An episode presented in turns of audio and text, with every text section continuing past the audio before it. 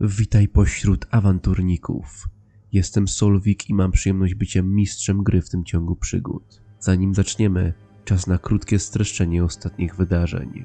Aristea, Galerin i Eryk postanawiają założyć przestępczą gildię w Bogenhafen. Po tygodniu pierwszych działań drużyna udaje się na posiłek do karczmy Połowa Miarki, prowadzonej przez niziołczą panią Lisek. Tam też otrzymują nietypowe zlecenie od gnoma Talana, który pracuje dla arystokraty Henry'ego Hagena. Celem drużyny jest zdobycie rosnącego w ogrodzie Adelring kwiatu nazywanego Nimnresi. Nocą Eryk i Galaren odwracają uwagę wartujących ogród strażników, podczas gdy Aristea dociera do kwiatu. Członkowie drużyny wchodzą wraz ze zdobyczą do powozu z Talanem i swoim nowym pracodawcą, Henrym Hagenem. Wspólnie wyruszają na wzgórze wypełnione kwiatami Nimnresi. Tam drużyna poznaje Kaskazlę, elficką kochankę Hagena, jej idealistyczny plan naprawy Bogenhafen. Zostaje zorganizowane przyjęcie w domu Henry'ego. W drodze na miejsce wydarzenia, Kafar i Galaren zostają zaczepieni przez panią Lisek i poproszeni o popsucie przyjęcia. Dlatego też, gdy w domu Hagena pojawił się inkwizytor Thorstein Ackerman, Kafar postanowił uderzyć go w twarz. Doszło do bójki i Zakapier został wyrzucony z przyjęcia razem z Thorsteinem. Mężczyźni udali się do karczmy, gdzie łowca czarownic zaproponował podłożenie kaskazli grudki spaczenia. Kafar przyjął propozycję. Okazało się jednak, że był to podstęp. Gdy członkowie drużyny wrócili do domu, Thorstein zaczął przeszukiwać posiadłość Guerino wraz z miejską strażą bezskutecznie, albowiem Kafarowi udało się pozbyć woreczka ze spaczeniem. Na placu Adelring pojawia się potwór i Galaren postanawia się nim zająć. Ledwo uchodzi z życiem, lecz pokonuje mutanta z pomocą miejskich strażników. Aristea udaje się po pomoc do inkwizytora Thorsteina, lecz ten z pomocą niziołka Hagginsa wypala jej na szyi symbol Slanesha. Kafar i Galaren spotykają chłopczyka Wolfa zbierającego jedzenie. Wysyłają go do karczmy połowa miarki na zwiat w poszukiwaniu Aristei. Chłopczyk jednak nie wraca. Kafar i Galaren wchodzą do środka i przesłuchują Hagginsa. Na miejscu zjawia się Talan. Kafar wyrusza razem z gnomem tropem Thorsteina i chłopczyka Wolfa. W tym samym czasie Aristea budzi się w posiadłości i Kaskazla prowadzi ją do piwnicy, by opowiedzieć o tajemniczym Lilifern. Aristea się wycofuje. Pod posiadłością Hagena zbierają się mieszkańcy Bogenhafen, żyjący plotkami o elfce z wypalonym znakiem Slanesha. Kaskazla za pomocą iluzji chowa symbol Aristei, materializuje go u siebie i oddaje się w ręce straży. Jakiś czas później, gdy Aristea, Galern i Haggins poszukują pochodni do przypalenia znaku Aristei, dom Hagena zaczyna płonąć. W międzyczasie Kafar dociera do obozu dezerterów, którym przewodzi niejaki Richmut Kastner, ojciec Wolfa.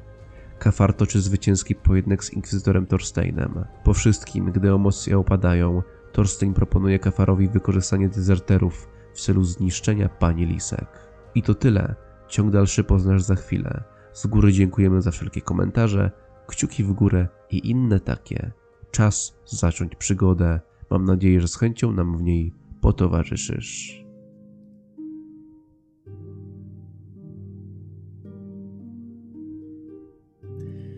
Idąc w las za miastem, spodziewałem się ataku. I gdy kafar wszedł do tego obozu, byłem pewien, że jest po nim. Gdy jednak zobaczyłem, jak nasz pobijany mięśniak wraca z obozu wraz z, uwaga, Thorsteinem, szukałem przez chwilę własnej szczęki w trawie. Wtedy zdałem sobie sprawę, że nie rozumiem, co się dzieje i dokąd to wszystko zmierza. Straciłem kontrolę. Byłem pewien, że Bogenhafen czeka chaos. I to chaos pisany zarówno dużą, jak i małą literą.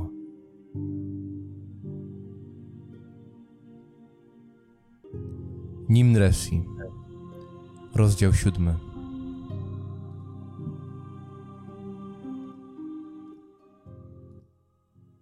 Kafar Thorstein podaje ci rękę, pomaga ci wstać i widzi, że tak prowadzi cię w stronę lasu.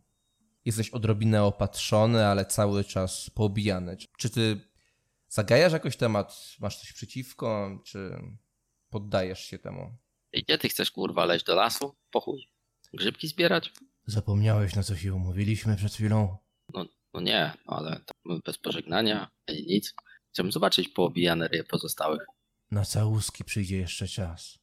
Kurwa, całuski. Thorstein, gdzie mnie ciągniesz do lasu? Nie ma jakiejś ścieżki? Oni się ukrywają, nie robiliby tylko przy ścieżce. Słuchaj, Mm, ja odszedłem od pani Lisek. Ci ludzie tutaj nie mają nic wspólnego z tą sprawą. Wiesz, co to znaczy?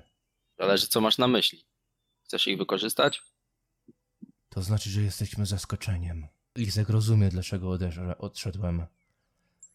Dałem jej w ostatnich momentach do zrozumienia, że nie podoba mi się to, co tam widzę.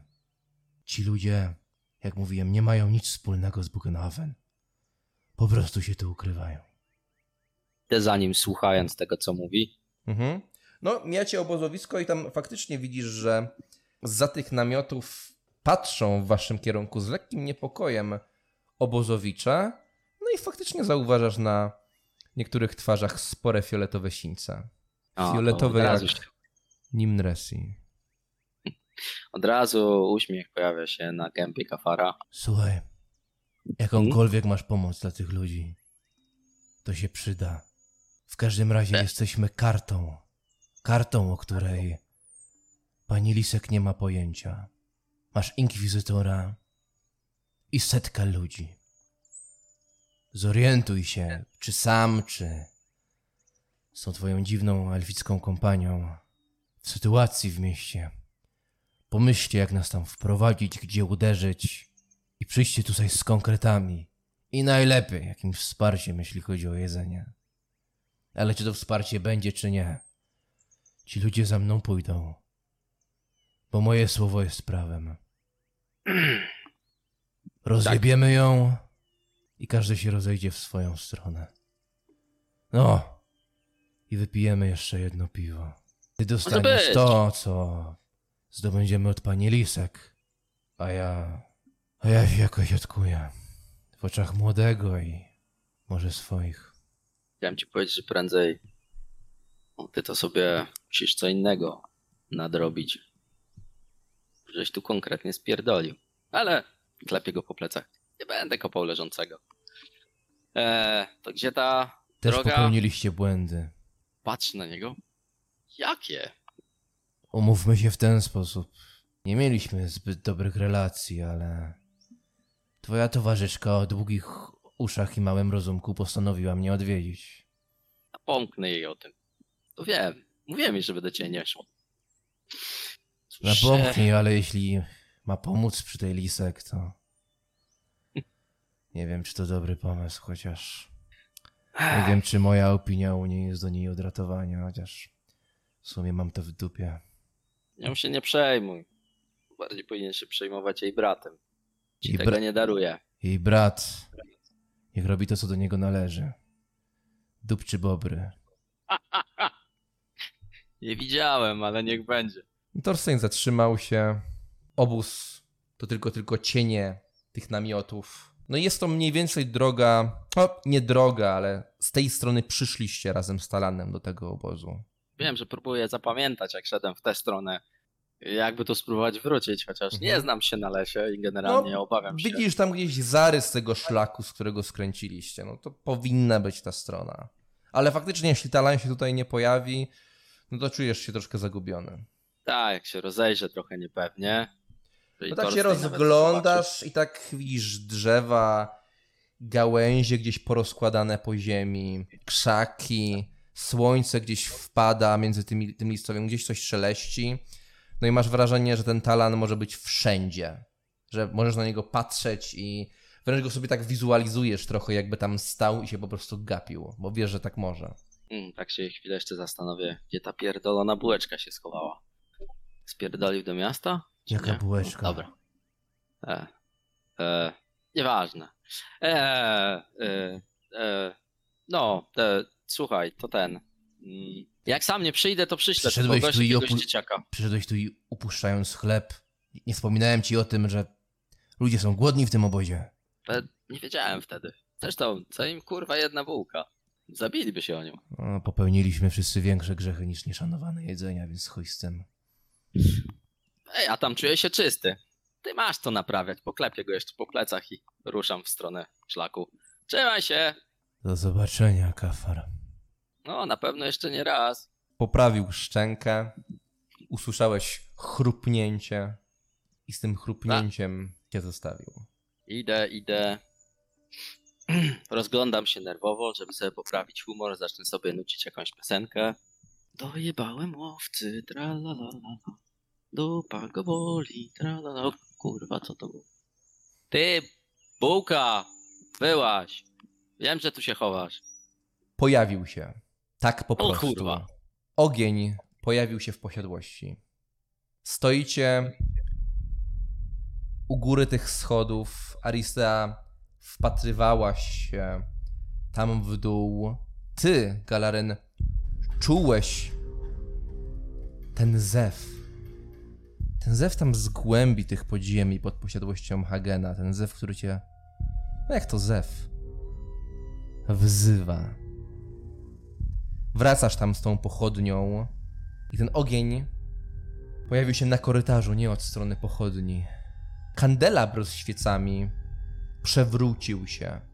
Kamień przebił szybę, pomknął przez pomieszczenie, wypadł otwartymi drzwiami na korytarz i kandelabr ze świecami się przewrócił. Tam ten korytarz prowadził w stronę tej dużej sali z tymi schodami, po których tamtej, tamtego wieczoru schodziła kaskazla. Więc teraz został wam korytarz w taką nieznaną część tej posiadłości, no chyba, że przeskoczycie jakoś szybko ponad dopiero co ogniem, który dopiero co zaczął się rozprzestrzeniać, ale rozprzestrzenia się szybko, bo od razu padł na dywan. I ten piękny dywan, tkany zapewne w po- południowych rejonach Starego Świata, szybko zajmuje się tym ogniem. O, jako, jakoś tak cieplutko, co? Mówi Huggins stojąc obok was. Mamusiu, idziemy? ruszaj się! Galaren, ruszaj się! Biegiem, E, biegiem, biegiem, i- trzeba... Ja, ja, czy byłabym w stanie ja rozumiem, że ja- przez ten ogień? I Ja? ja, dopiero wychodzę z tego i Wchodzisz, dopiero wspinasz się po schodach w stronę Aristei, wychodzisz, wychodząc z piwnicy, no więc ogień widzą wyraźnie Aristea i, i Huggins. Tobie co najwyżej coś tam może buchnęło światło z jednej ze stron. Galaren, biegiem! Nie. Ogień! Szybko! Doniosę pochodnie! Ale pali się dom! Nasze słowa wybiega. Mhm. Eee, Ty mówiąc to Aristea zaczęłaś już coś robić, czy na razie stoisz? Tak, ja bym chciała biec e, w stronę Hagena, żeby ratować dupę Hagena. Czy ty odwiedzałaś kiedyś, nie wiem, gabinet, sypialnię, jakieś takie górne pomieszczenia? Chyba nie szczególnie. E, Nie, nie wchodziłam na górę. Mhm. Nie, nie. E, dobrze, pody- podejmujesz akcję w zasadzie od razu, jak rozum, rozumiem, więc test atletyki z plus 40. Bierzesz rozbieg, Galaren z twojej perspektywy widzisz, że Ar- Aristea znika po lewej, Huggins rusza za nią, Aristea ty czujesz to ciepło, czujesz wyraźnie ciepło, masz plus jeden, czyli no nie jest duża różnica, więc lądujesz tuż za tym płomieniem, czujesz to ciepło, aż tak spojrzałaś, czy przypadkiem kawałek twojego ubioru się nie zapalił i nie zapalił się. Biegniesz do przodu, ale cały czas czujesz ból. Pomimo tego, że ogień cię nie pali, w twojej szyi jest pewne poparzenie o pewnym kształcie. Ten kształt pali zarówno twoje ciało, jak i być może duszę. Biegniesz tam dalej, za tobą biegnie Huggins, robię mu test opanowania. Oj, oj, oj, mamusiu, nie! I Huggins zamknął oczy i po prostu bierze rozbieg. Skacze, nie patrząc w ogóle, co się dzieje. Okej, robię mu też te takie same te zwinności, te z atletyki. Huggins ląduje obok ciebie, po czym skacze jeszcze raz i widzisz, że on ma cały czas zamknięte oczy i. I tak skacze, i skacze, i skacze, jakby podejrzewając, że wszędzie jest ogień i cały czas tak jest skulony i Otwórz oczy, będzie łatwiej. otwiera je w momencie, kiedy jest przy schodach, które prowadzą do, do, do góry. O, o, żyjemy, żyjemy. I w tym momencie, w tym dużym pomieszczeniu z tymi, z tymi schodami, drzwi tej takiej wstępnej, wejściowej do posiadłości, główne drzwi się otwierają. Słychać krzyk ludzi.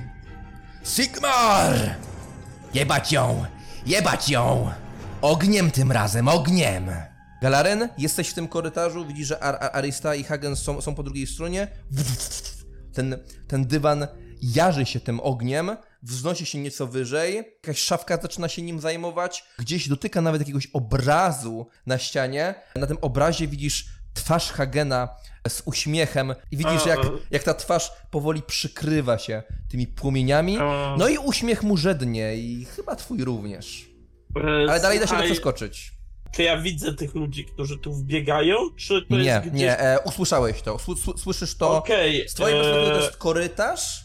Oni, oni już są w dużej sali, po lewej stronie mogą się wspiąć na schody, a gdzieś z prawej tam jest ten hałas. Ja miałem już okazję, zdaje się, jak dobrze pamiętam, wychodzić tyłami tego budynku. Tak, było. Czy jakbym chciał teraz tam pobiec, to byłaby inna droga niż tą, którą Tak, pobiegli? ty tak szedłeś mniej więcej z sali wejściowej główną stroną. Z sali wejściowej, że z tej dużej sali na środku rozchodzą się korytarze do wszystkich miejsc w posiadłości, więc nie wiesz jaka jest droga za tobą i gdzie tam wejdziesz, ale no kierunek znasz na tyły, no bo jest prowadzi na tyły.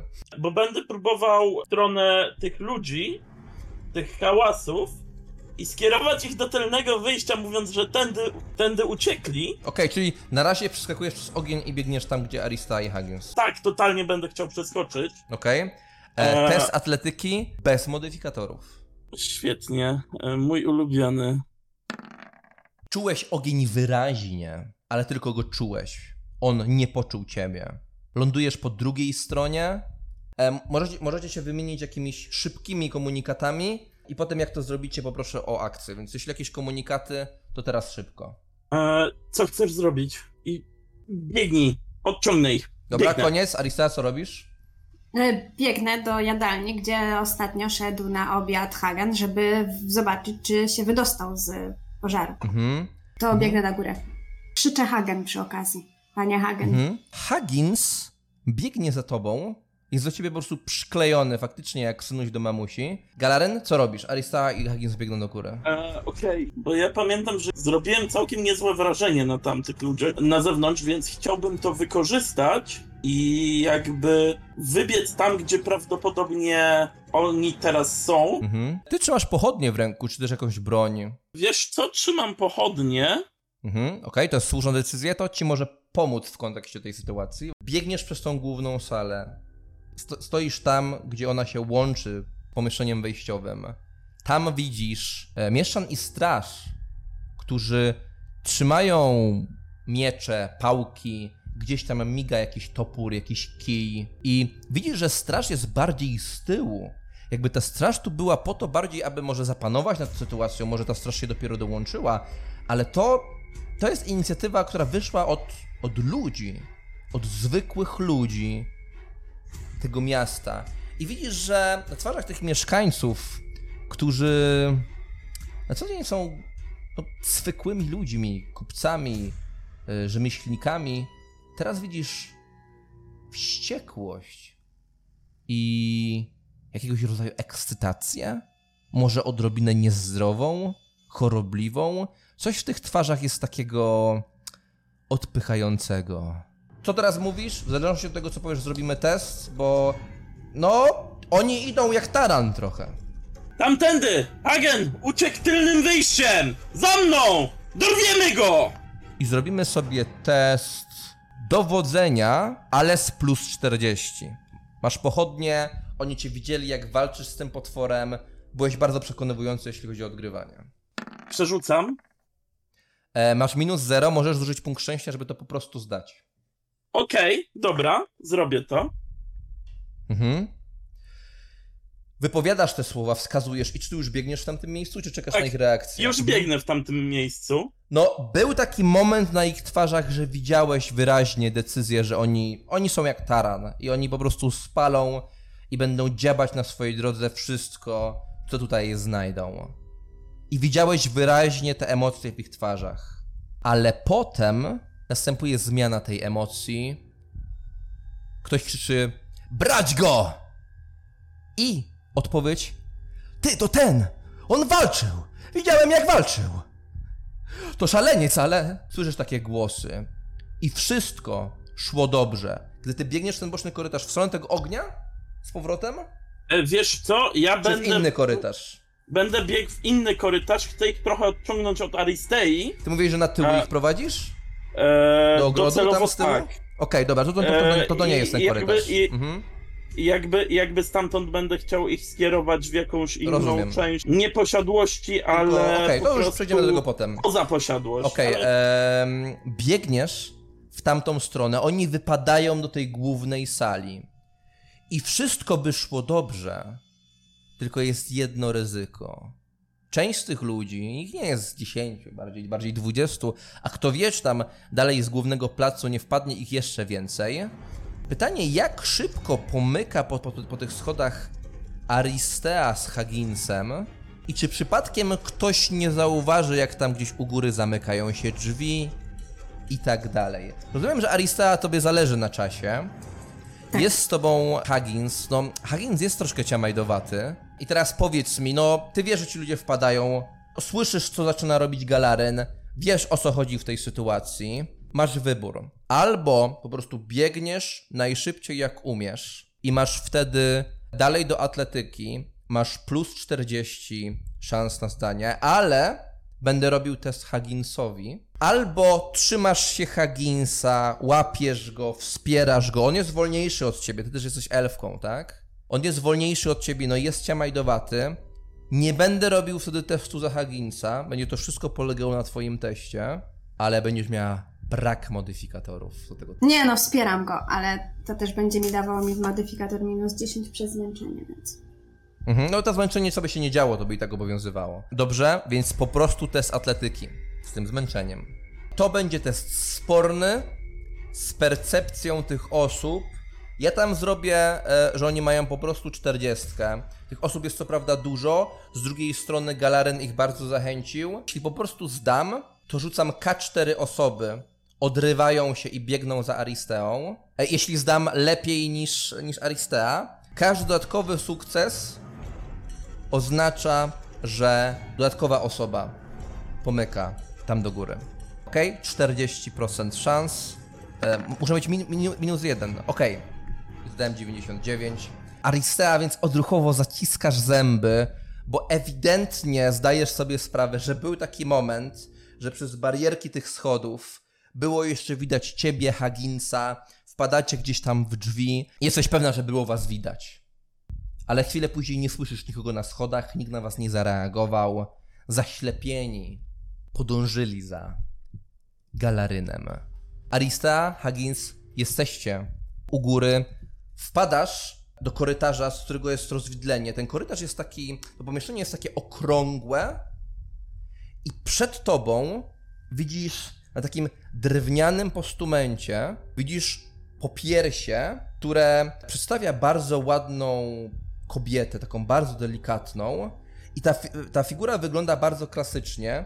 Jest tak ucięta równo przy ramionach. Jedyne, co jest dziwne, to że twarz jest tak, głowa w zasadzie, jest tak równo geometrycznie ścięta, że widać tylko troszkę kobiecych ust, kawałek nosa, odrobinę oka, całe ucho ludzkie i wszystko to jest po prostu tak idealnie ścięte. Ma, masz to okrągłe pomieszczenie, ten postument jest na środku przed tobą, także musisz go minąć. Jest korytarz do przodu, w prawo i lewo. Krzyczę, panie Hagen. Dobra, rzucę test woli Hagenowi. Jeśli zda, to odpowiada. Splendor? Co się dzieje? Biegnę tam, gdzie słyszałam głos. Mhm. Co robisz z Hagginsem? Czy ty dalej go pilnujesz, dalej idziesz z nim, czy jak już wiesz, że za tobą nikt nie pobiegł, to, to idziesz bardziej do przodu? E, idę bardziej do przodu. Mhm. To test percepcji z plus 40. Na słuch. Mhm. Wchodzisz w ten korytarz po prawej i nagle słyszysz za sobą taki zgrzyt. Ojej, ciężkie, powiedział Huggins. Rzucasz szybko spojrzenie w tył i widzisz, że Huggins jest przy tym, przy tym drewnianym postumencie, wziął to kamienne popiersie, ściągnął je i tak z nim zaczyna za tobą iść. Odłóż to! Ale Odłóż to! Ale, ale tak trzeba. Mama powiedziała, że tak trzeba. Wiesz, ile to kosztuje? Odłóż to! Test dowodzenia z plus 20. No, próbujesz teraz przeważyć jego instynkty hodowane od małego. Plus 20, wiesz co, jeśli chcesz, może to być charyzma, bo to jest jedna osoba mimo wszystko. Możesz sobie wybrać. Ale to by było tyle warte. Otwarlibyśmy gospodę i tam byłaby borowikowa. A chcesz zginąć w tych płomieniach? No, Ruszaj się bez tego! Widzi- widzi- Widzisz, że on wraca i tak niechętnie odkłada to po piersi na ten postument. Biegiem! I Tak, już, już, tylko poprawię, żeby nikt nie zauważył. Czy po tym go zostawiasz? No widzisz, że on cię posłucha i zaraz do ciebie dołączy. to biegnę do pana Hagena, tam gdzie go słyszałam. Padasz do tej jadalni. Stół ciągnie się od lewej do prawej.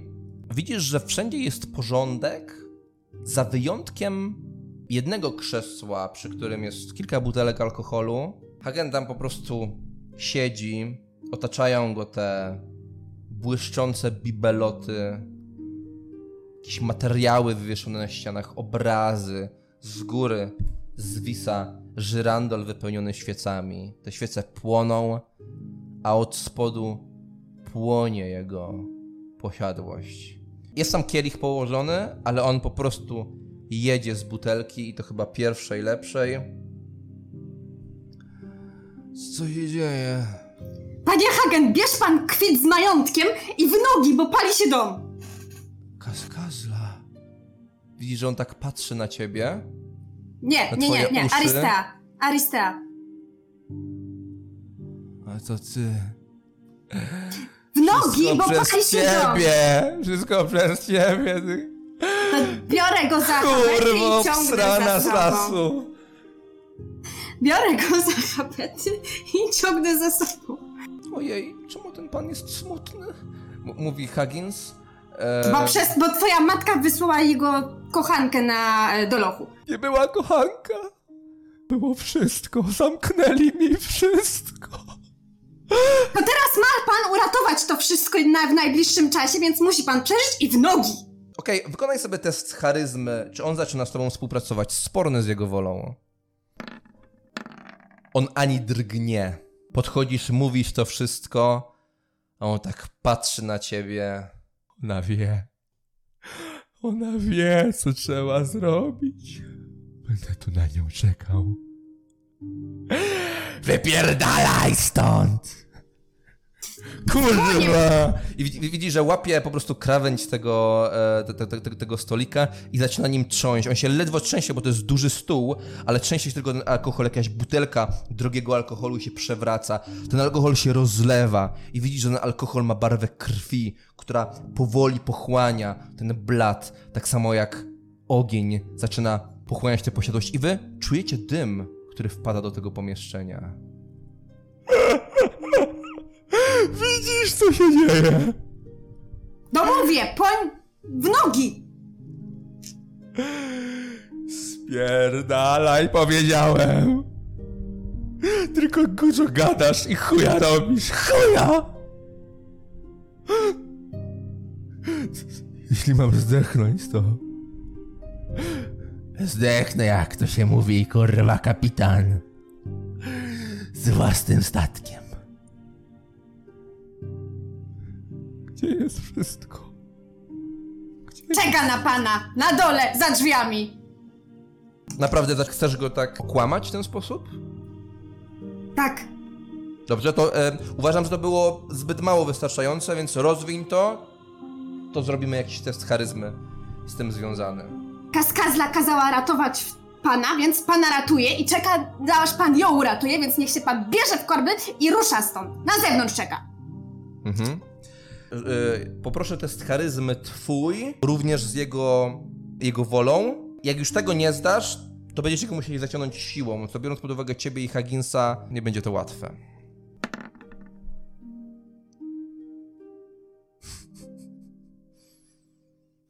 Minus cztery. Gdy usłyszał kaskazla, na chwilę drgnął. Tam na dole biegają ludzie za galorynem, słychać wizwiska, słychać imię Sigmara tak głośno i z dumą powtarzane, słychać bluzgi wymierzone w imię chaosu kaskazli Hagena. Nawet czasem słyszysz swoje przezwisko. Dym wpływa do tego pomieszczenia, czuć gorąco. Trzeszczenie mebli, tych barierek na schodach. Huggins poprawił ten postument, by, by nikt nie zauważył, że go próbował podebrać, ale to może nie mieć znaczenia, bo zaraz ten drewniany postument już może nie podtrzymywać tej rzeźby. Hagen drgnął, słysząc imię Kaskazla i gdy powiedziałaś mu o tym, że trzeba ją uratować, najpierw jego, a potem ją, on tak spojrzał na ciebie i widzisz, że to są oczy słabego mężczyzny, który być może cały majątek uzyskał w spadku, który sam się niczego wielkiego nie dorobił, którego największym jest sukcesem jest co najwyżej utrzymanie sytuacji Hagenów przez lata na takim samym poziomie. Ale koniec końców to arystokrata, może odrobinę przystojny, ale na pewno nieinteligentny. I on teraz pijąc, mówi ci prawdę, mówi ci dokładnie to, co czuje. Mówi ci, a co ja mogę? Jak to wszystko ona. I powiedział to z takim zaskakującym spokojem, jak na tę sytuację i swój stan upojenia. Biorę go za habety i na siłę. Chcę wyciągnąć. Oj, mo- może powinniśmy uciekać? Mówi Higgins tak patrząc na niego. Daj mi spokój! Daj mi umrzeć z honorem! A co wtedy mam powiedzieć kaskazli? Że ją kochałem. No widzisz, że on znowu z tej powagi jego twarz znowu, no wygląda jak teraz wielkie, płaczliwe dziecko. Huggins podchodzi tak niepewnie i tak bierze go tak za, z drugiej strony za taki koniuszek rękawa, jakby tak chciał... Ciągnij go, Huggins! Że on tak jakby chciał, no, no dobrze, pomóż. No to oczywiście, że pomagam. Biorę i ciągnę też za habety. Okej, Huggins ci pomaga, ma- dostajesz plus 10 za Hugginsa, e, test siły z plus 10 po prostu. On się nie, nie próbuje szarpać, ale też no, w ogóle nie pomaga. Arista, twoje słowo jest, jest siłą. Było takie zawsze. Niestety wiesz doskonale, że żeby słowo zadziałało, po drugiej stronie musi być jakikolwiek rozum. I tego rozumu tutaj teraz nie ma. W oczach Hagena jest rodzące się szaleństwo, być może zawsze tam było. A na pewno jest głupota i zaślepienie. Kiedy razem z Hagginsem próbujesz ciągnąć go i czujesz to mimo wszystko męskie ciało, które nie chce z wami współpracować, uświadamiasz sobie, że twoje słowo jest siłą, ale, ale twoja siła nie jest tak silna jak słowo. Równie dobrze mogłabyś próbować przesunąć ścianę. Mm, już prawie, teraz nam się uda. No Hagen tak opiera się łokciami na tym blacie i w tym momencie buchnęło ogniem w tym korytarzu, w tym pomieszczeniu, gdzie Huggins próbował się siłować z tą rzeźbą. Jeszcze troszkę, jeszcze troszkę. Zostaw, Huggins. Ale, ale pójdziemy z panem Hagenem na boriwkową, już zacząłem. Co tu tak? Ja biorę swoją tą chustkę i sobie zasłaniam nos i usta i e, też biorę jeszcze jakiś kawałek materiału gdziekolwiek. E, kawałek materiału? Tak, no jest dużo obrusów i inne takie, które... No to biorę jeden, żeby zasłonić usta i nos e, Hugginsowi. E, I podbiegam do okna, żeby zobaczyć, czy jest tam jakieś drzewo w pobliżu. Okno z jadalni wychodzi na boczną stronę. Tam jest ten ogród. Rzućmy 40% szans, że jest tam jakieś, jakieś drzewo. Co, cokolwiek rośnie w tym ogrodzie, przynajmniej z tej strony, nie jest tak duże, żeby sięgnąć tutaj tego piętra. Ale z drugiej strony pierwsze piętro, więc e, znaczy te pomieszczenia są bardzo wysokie na parterze, tak jak mówiłem, one są dla gości, więc to jest dużo wyżej niż normalne. Pierwsze piętro, galaryny. Mhm. Ludzie biegną za tobą, a wraz z nimi ogień, który zaczyna tam wędrować u góry, rozprzestrzeniać się. Dobiegasz do tego tylnego wyjścia, wypadasz drzwiami, wypadasz do, na tył tego ogrodu, a oni zaczynają się wylewać za tobą. Gdzie pobiegł? Gdzie pobiegł ten skurwysyn? Gdzie? Wybiegał gdzieś tu. Musi być niedaleko. Rozbiegnijmy się i znajdźmy go. Będzie szybciej. Dalej! Przeczesać ogród! W imię Sigmara!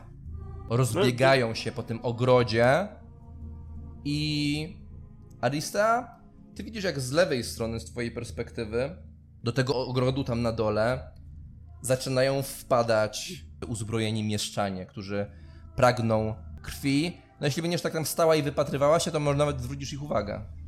E, ja ty, odsuwam się i ty, Huggins skacz przez okno. Nie, Dasz radę, skacz przez okno! Tu jest nisko! Znaczy ja tak jak mówiłem, to jest pierwsze piętro, ale ten parter był wysoki, to były wysokie pomieszczenia. To nie, to nie jest do końca pierwsze, to jest bliżej drugiego. No. Z, z mamusią?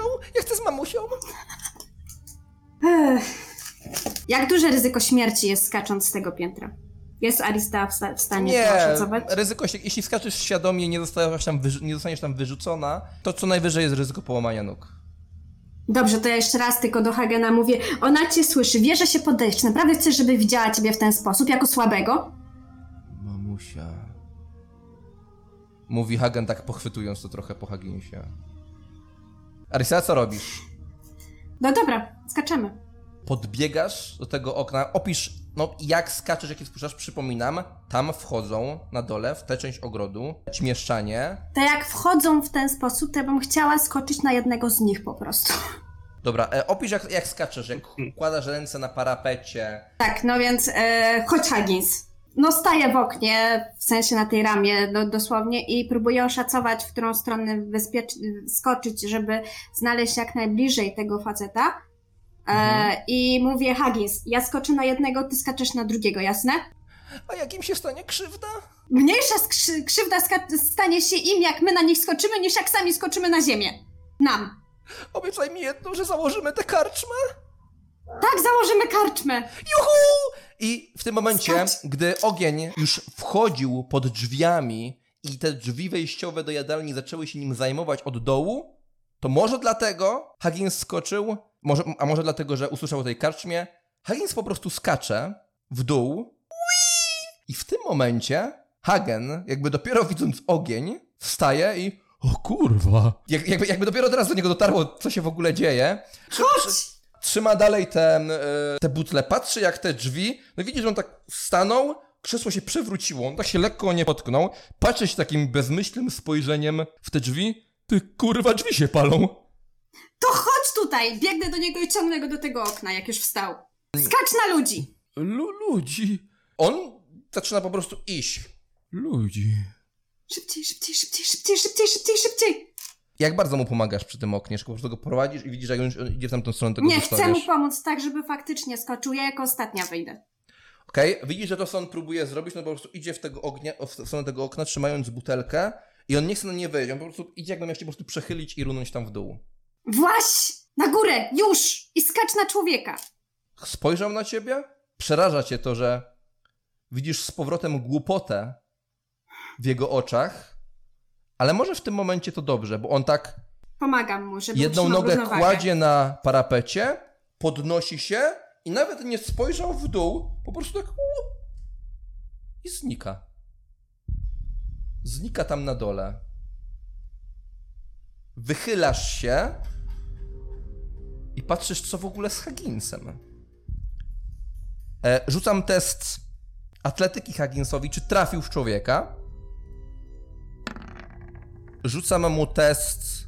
Jeszcze raz test atletyki. Jeśli zda, to może ma zwichniętą kostkę, chyba że zna bardzo dobrze, to jest wszystko z nim w porządku. Jeśli nie zda, tak minus jeden, minus, e, mi, mi- minus dwa ma złamaną nogę, minus trzy e, ma połamane nogi. Jeśli jest bliżej stówki, 90-100, to jest bardzo źle.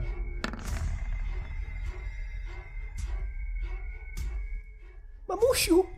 Huggins leży na plecach i widzisz, jak jego dwie nogi blisko kolan skręcone są w dwie różne strony. Widzisz tam biel, która w tym blasku pochodni aż się jarzy, biel kości, które wystają. Patrz, mamusiu! Huggins skieruje głowę na własne nogi, które są po prostu pęknięte, tam wystaje te kości i sączy się z nich krew. Borowikowa! A potem spada Hagen, który po prostu, po prostu skacze bezmyślnie. On nie próbuje nic, nic zrobić i teraz tak, rzucam K10, 1-3 wpada na jednego z mężczyzn, od 4 y, do 7 pada na, na, na ziemię, 8-10 spada na Hagginsa. Porowikowa! Mówi Huggins. głowa Hagginsa tuż po tym robi się płaska, kiedy Hagen tak po prostu butami, tak lecąc jak świeca, on tak po prostu jakby stał w powietrzu i tak po prostu uderzył. Głowa Hagginsa się spłaszczyła, krew takim jednym mocnym tryśnięciem poleciała w każdą ze stron. Jaka powrowikowa, kurwa! M- mówią mu ludzie obok, kiedy trysnęło na ich twarze, trzymają te swoje, te, te, te swoje bronie, krew jest wszędzie, patrzą na, te, na, na tego niziołka z wykręconymi nogami i płaską głową. Robię test atletyki Hagenowi, dosyć podobny jak miał Huggins. E, Hagen podejrzanie długo stał. Tak patrzył jakby bezmyślnie. Udało, udało mu się stać, jakby nie padł. Jakby stanął i trzymał dalej pozycję. Patrzy w dół na te wykręcone nogi, no, no, nogi po czym sam się przewraca i jego noga cały czas stała, jego, jego dolna część jednej z nóg cały czas była w ziemi, jakby ona, ona, ona odrobinę nawet ugrzęzła w tej ziemi i twarzy Hagginsa i tam coś chyba pękło, bo on razem z całym swoim ciałem się przekrzywia, kawałek tej nogi jego zostaje, po czym, gdy już miał opaść, to jednak ta noga wykręca się z twarzy Hagginsa, bo no, nie jest tak, że jest oderwana, po prostu tam coś odrobinę pękło i pod takim dziwnym ką- kątem Hagen tak po prostu pada. Dalej, będąc sztywny jak świeca, pada obok. Co robisz, Aristea? Skacze na ludzi. Mhm. Wstajesz na ten parapet, łapiesz się ramy, już tam patrzysz i Aristea, widzisz to i słyszy to również Galaryn. Wszyscy krzyczą Tu jest Hagen! Aristea, pozwolę ci zmienić decyzję jeszcze, bo no to się dzieje tuż po ich skoku. Jak bardzo jest ogień za mną? Spodognasz w lewo, no wpadł przez drzwi, wchodzi do tego pomieszczenia, więc no na pewno mogłabyś tu chwilę spędzić, dusząc się po jakimś czasie. To jest, ok- okno jest też otwarte, więc no ten ogień będzie się rozprzestrzeniał. Szybka decyzja, a- a- a- Arisa. Nie, ja myślę, że skacze, bo myślę, że ona też jest w takim Mhm. Na kogo momencie, że ona próbujesz, teraz nie myśli. na, na kogo próbujesz skoczyć? Ale na jednego z tych mieszkańców, którzy krzyczą, że Hagen tam jest. Mhm. Widzisz, że jeden wręcz będzie próbował zaatakować Hagena. Czy próbujesz w niego? To na niego. To na niego. Mhm. Dobrze, e, test atletyki. Na razie na to, jak gdzie celujesz ze swoim skokiem. Widzisz, że oni nie patrzą w ogóle na ciebie, patrzą na Hagena. E, Galaren, czy ty słysząc to wszystko biegniesz w Tak, miejsce? oczywiście, jak będę tam potrzebny. Mhm. E, a, a, Minus jeden. przerzucasz? Robisz coś z tym, Arisa? I tak jeszcze będziemy robić test na, na sam upadek. To jest na razie, gdzie celujesz, nie? Ty... Tak, przerzucę. Mhm. Psy szczekają w oddali w którymś Tak. domu. Skaczesz. Ogień był za tobą. I lecisz w dół. Jeszcze gorzej. Minus trzy. E, na pewno zabierz sobie, jak masz minus 3, to na pewno sobie zabierz 3 z żywotności i rzuć jeszcze kastówką i zadamy ci po prostu e, trafienie krytyczne w nogi. Od razu w nogi, kastówką, jak jest źle. Im więcej, tym gorzej. To jest dycha, to nie jest źle. Czy jest pierdoła, ale dobra, zróbmy test odporności plus 20. No w każdym razie ten test wyszedł, tracisz jedną dodatkową żywotność. Jeden dodatkowy punkt żywotności, czyli łącznie tylko 4 tracisz. Stłuczony palec jest w ogóle jako w trawie- trafieniu krytycznym, bo to jest najniższy poziom. E, Test odporności plus 20. Jak go nie znasz, będziesz miała bardzo drobny efekt w następnej rundzie.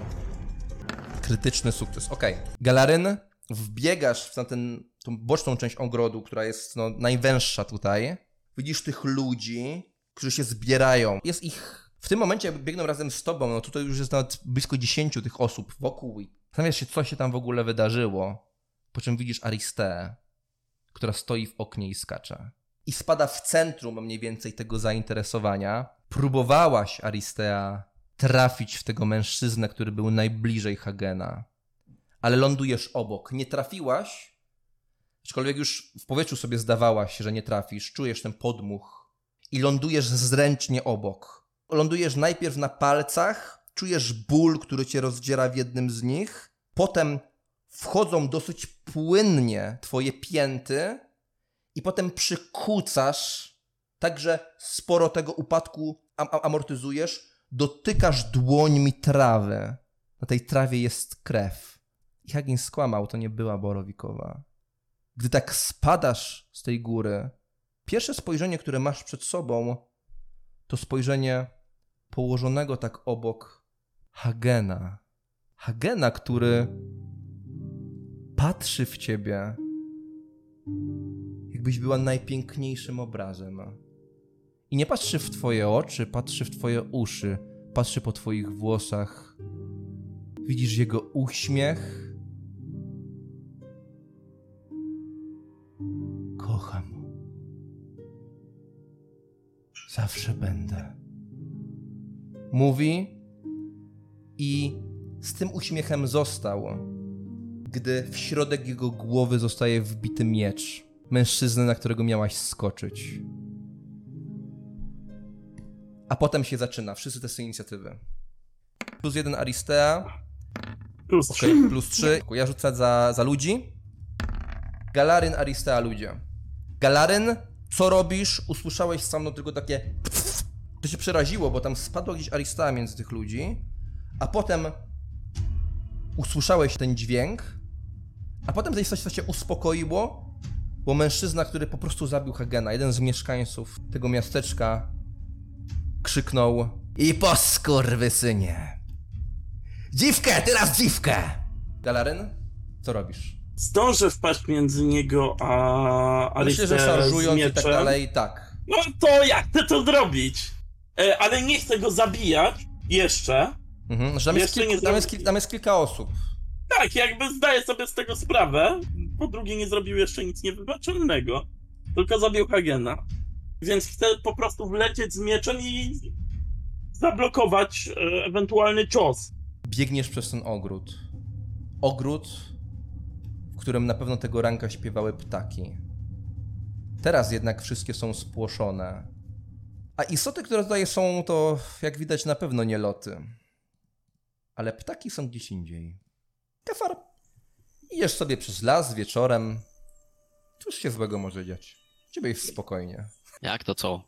Mordercze wiewiórki, jakieś borsuki. Chuj wie, co tam jeszcze lata po tych lasach. Ja to się generalnie boję, więc... Na przykład gnomy. Talan materializuje się przed tobą. O kurwa! Wiem ci, żeś mnie nie straszył, bo już tak wiesz, gotowy do strzelenia. Spokojnie, spokojnie, spokojnie. Wyjaśnisz mi cokolwiek? No jak to co? Załatwiłem wsparcie łowcy czarownic. Tylko, że to ten łowca czarownic. Chuj mnie obchodzi jaki. Będzie miał ze sobą stu ludzi, więc lepiej być po jego stronie niż po jakiejś innej. Co to jest za obóz? Lepiej, żebyś nie wiedział, bo pewnie się będą chcieli zajebać, a będziesz wiedział. Ja lubię Znaczy, wiedzieć że- rzeczy. Dobrze. Nie musisz wiedzieć wszystkiego. Hmm. Popijam wodę kłaka. Powiem ci w swoim czasie. Dobra, co robimy? Do miasta. A ten chłopaczek? Nic mu nie jest. Jego ojciec tam jest, więc luz. Ale trzeba by tu żarcie załatwić. Takie regularne. A po co? Żeby mieli co żreć, żeby nie zdechli. A po co? Jak już powiedziałem, stu ludzi, dosłowca czarownic, to taka ciekawa siła przeciwko pani Lisek, prawda? Wykoncypuj trochę, rusz tę makówkę, kurwa, talan. Ale sto ludzi, na co nam to? Ja tak wiesz, lubię w cieniu, intryga, te sprawy. A to, No co i- mówisz, to jakaś bitwa. Jak trzeba, to będzie i bitwa, chuj z tym. Może nie stu ludzi, może dziesięciu, ale dadzą jakichś dobrych, a nie byle jakich, nie? Hm? Za żarcie. Odwdzięczą się, jak będzie trzeba. Zawsze lepiej mieć takich po swojej niż po przeciwnej stronie, już ci mówiłem. Jak pani Lisek do nich dotrze, a może, będzie inaczej. To my będziemy mieli przepierdolone. Pokonasz stu ludzi swoimi gulgu-mulgu? No pff, nie chodzi o to nigdy, żeby pokonać sto ludzi, ani tysiąc. Chodzi, żeby sprawy załatwiać. No tak, no ale to ci mówię. Jak ona się do nich dorwie, to się zastanów, co będzie. Ja już przestałem się orientować, co się dzieje. Czyli co, wracamy. Wracamy. I Trzeba załatwić tu te żarcie. Nie wiem, masz jakiś pomysł? Masz, słyszałeś, żeby ktoś tu żarciem tak handlował albo wywoził za miasto? Bo to nie wyglądało podejrzanie. Możemy kupić. Mm. To ja wiem, ale na 100 ludzi to tak trochę sporo będzie, nie? Agen nie jest biedny. No, nie. Pogadamy z nim. Tak, Dobra. tak w ogóle. To gdzieżeś spierdolił bułeczkę? Kurwa do piekarni. Wiedziałem. Wiedziałem, że kurwa spierdolisz. Byłem tego pewien. Mocny w gębie. Wiesz, że to było głupie, że tam szedłeś, nie?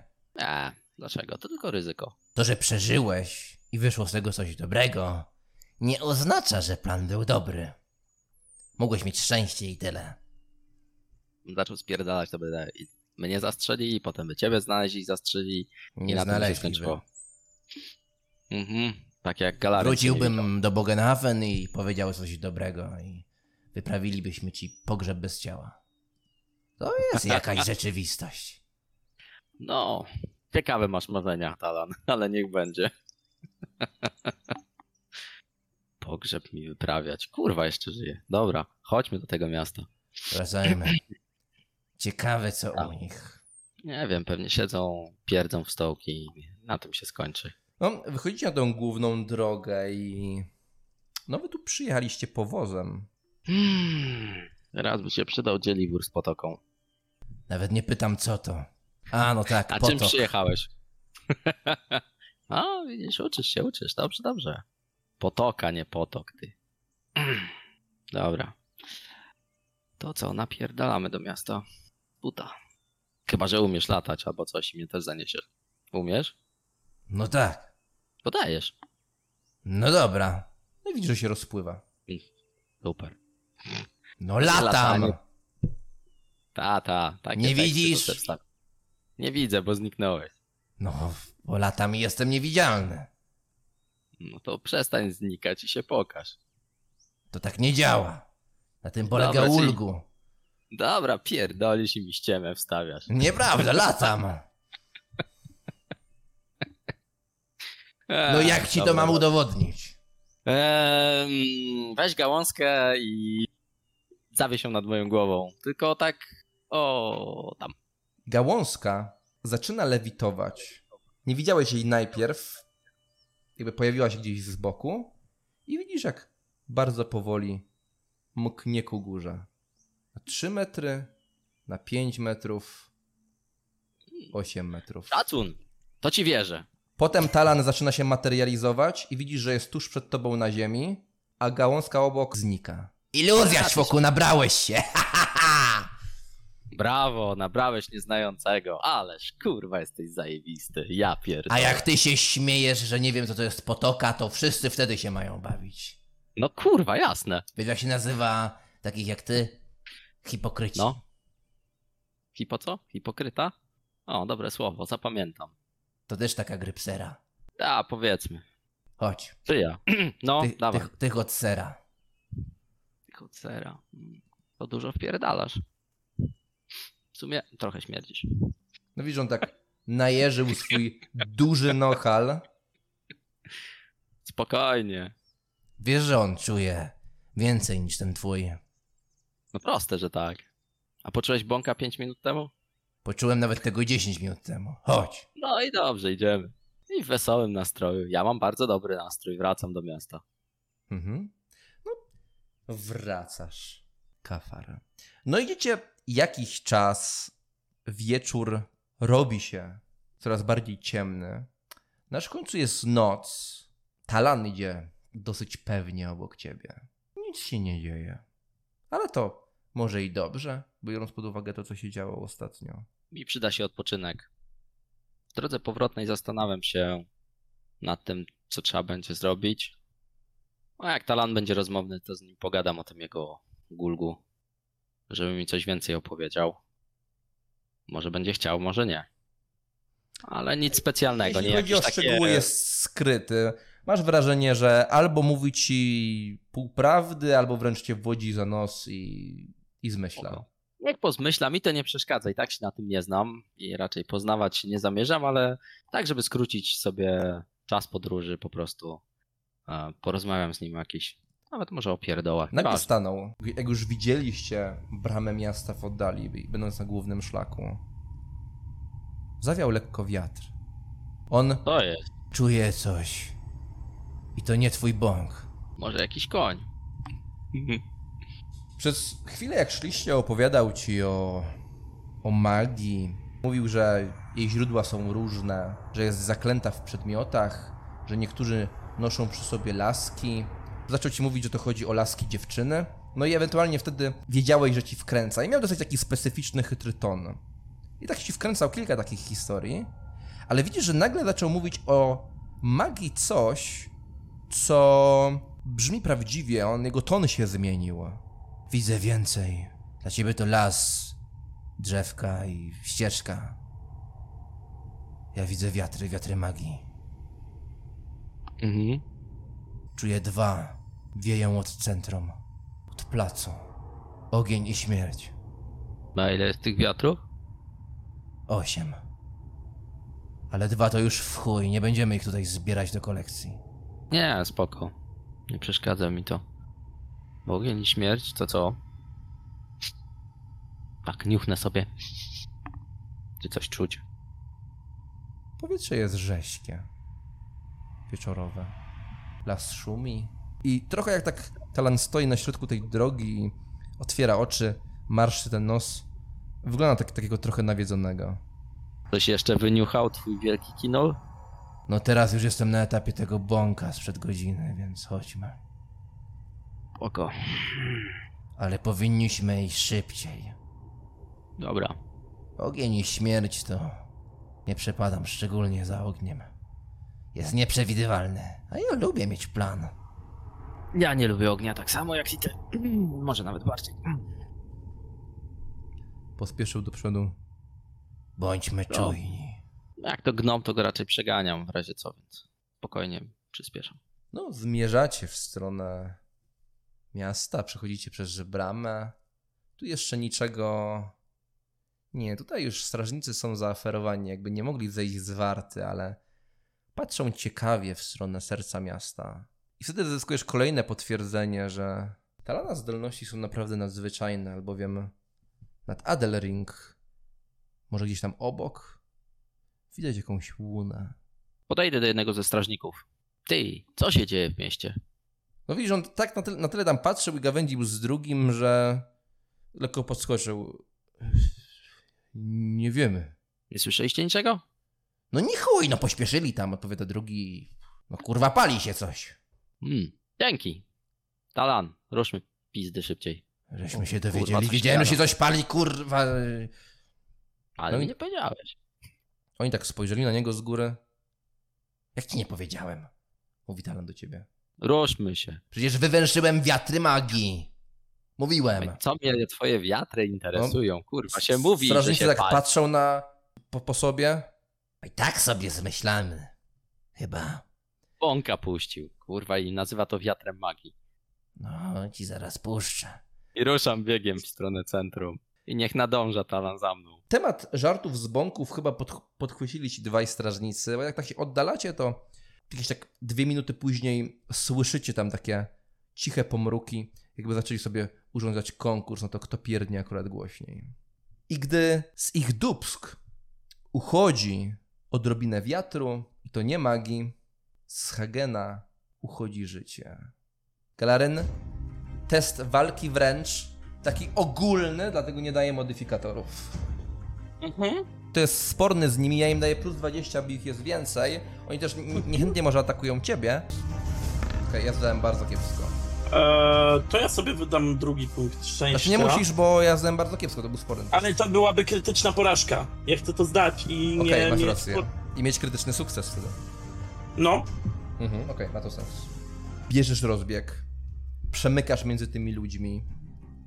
Aristea po tym ataku i po ich reakcji wiedziałaś, że musi, masz być następna.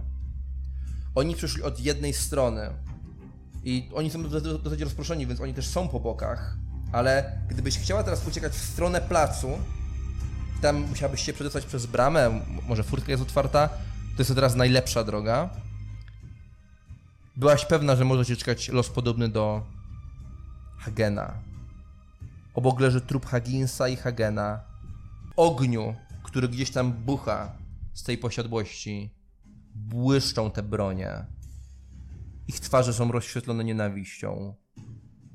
Arysa, widzisz po nich, że to, to nie jest dobry czas na rozmowę i argumenty.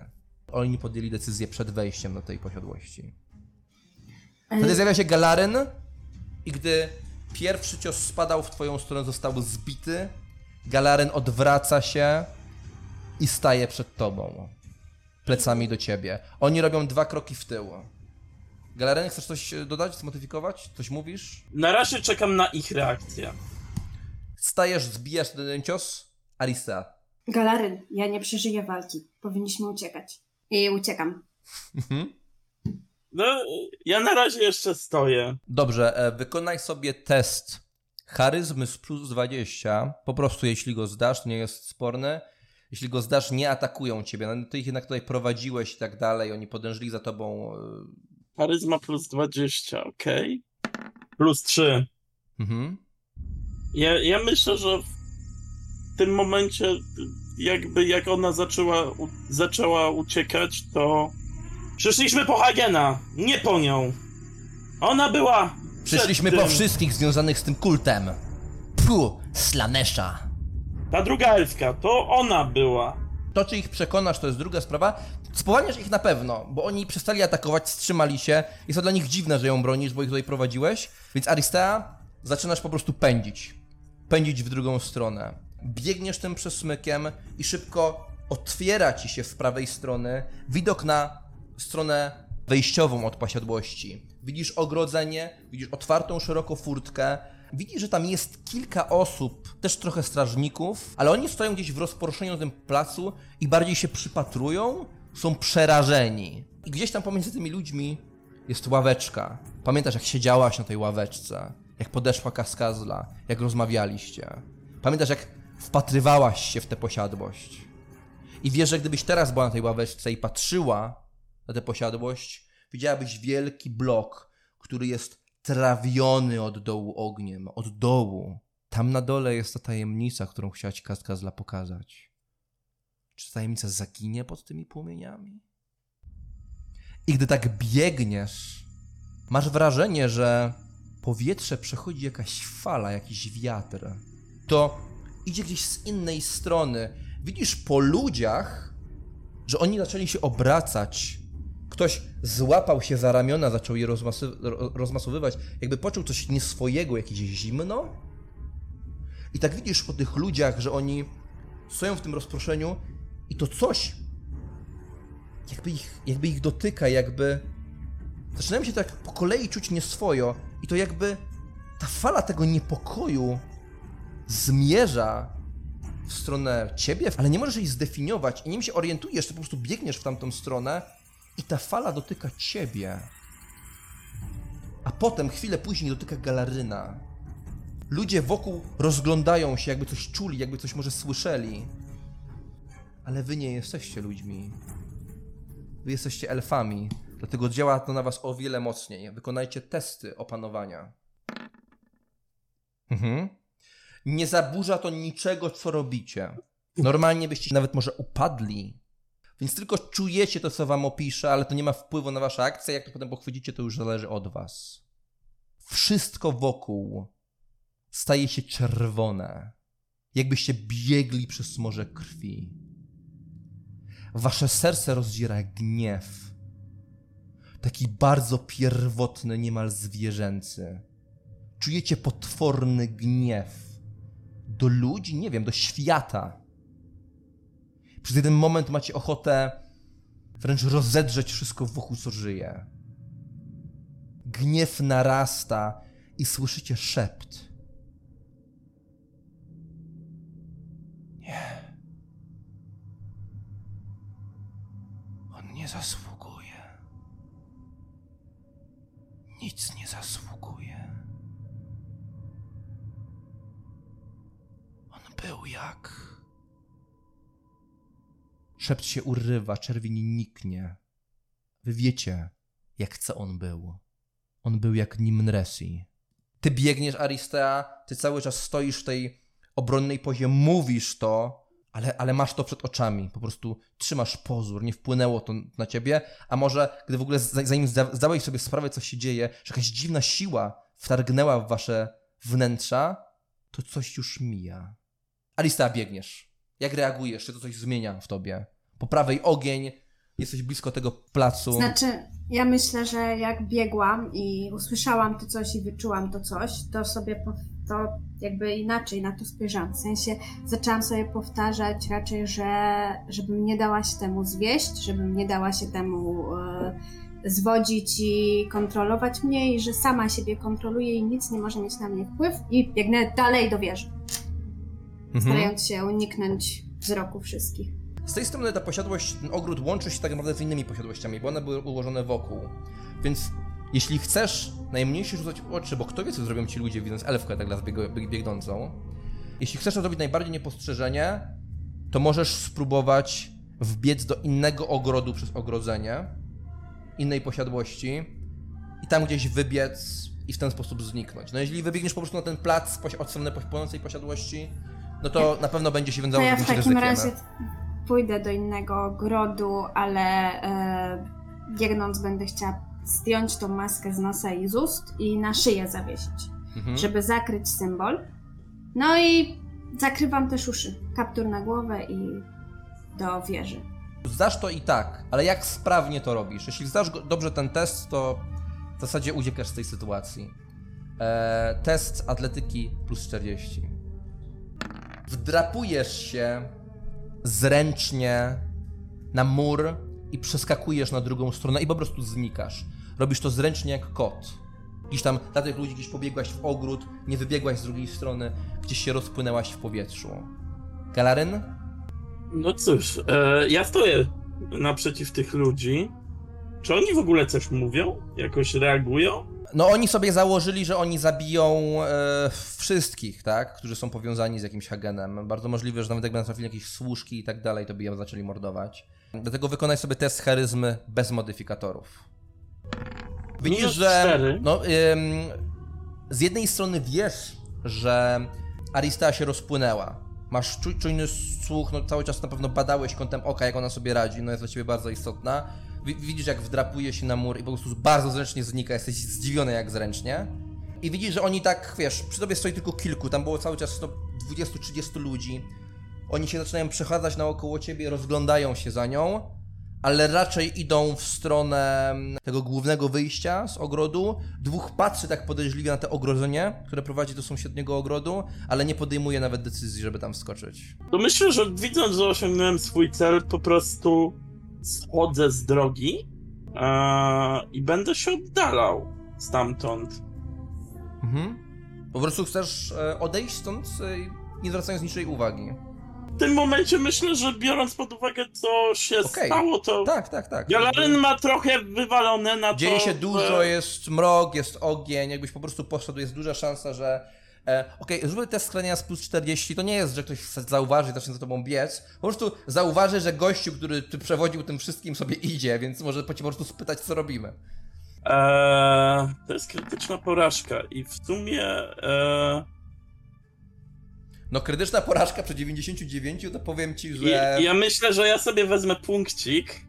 No tak, w innym wypadku to jest, oni wtedy uznają, że współpracujesz z nimi i zaczynają cię Ja, ja, ja, dla, ja tutaj też myślę, że to dobry pomysł, żeby w tym wypadku wziąć punkcik i ulatniam się, myślę. Mhm.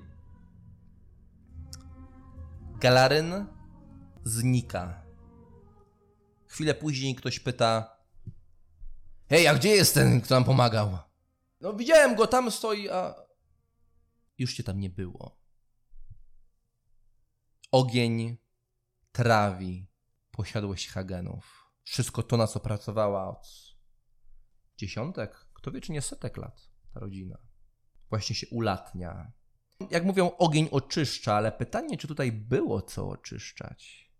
W końcu ogniem zajmuje się pobliska trawa.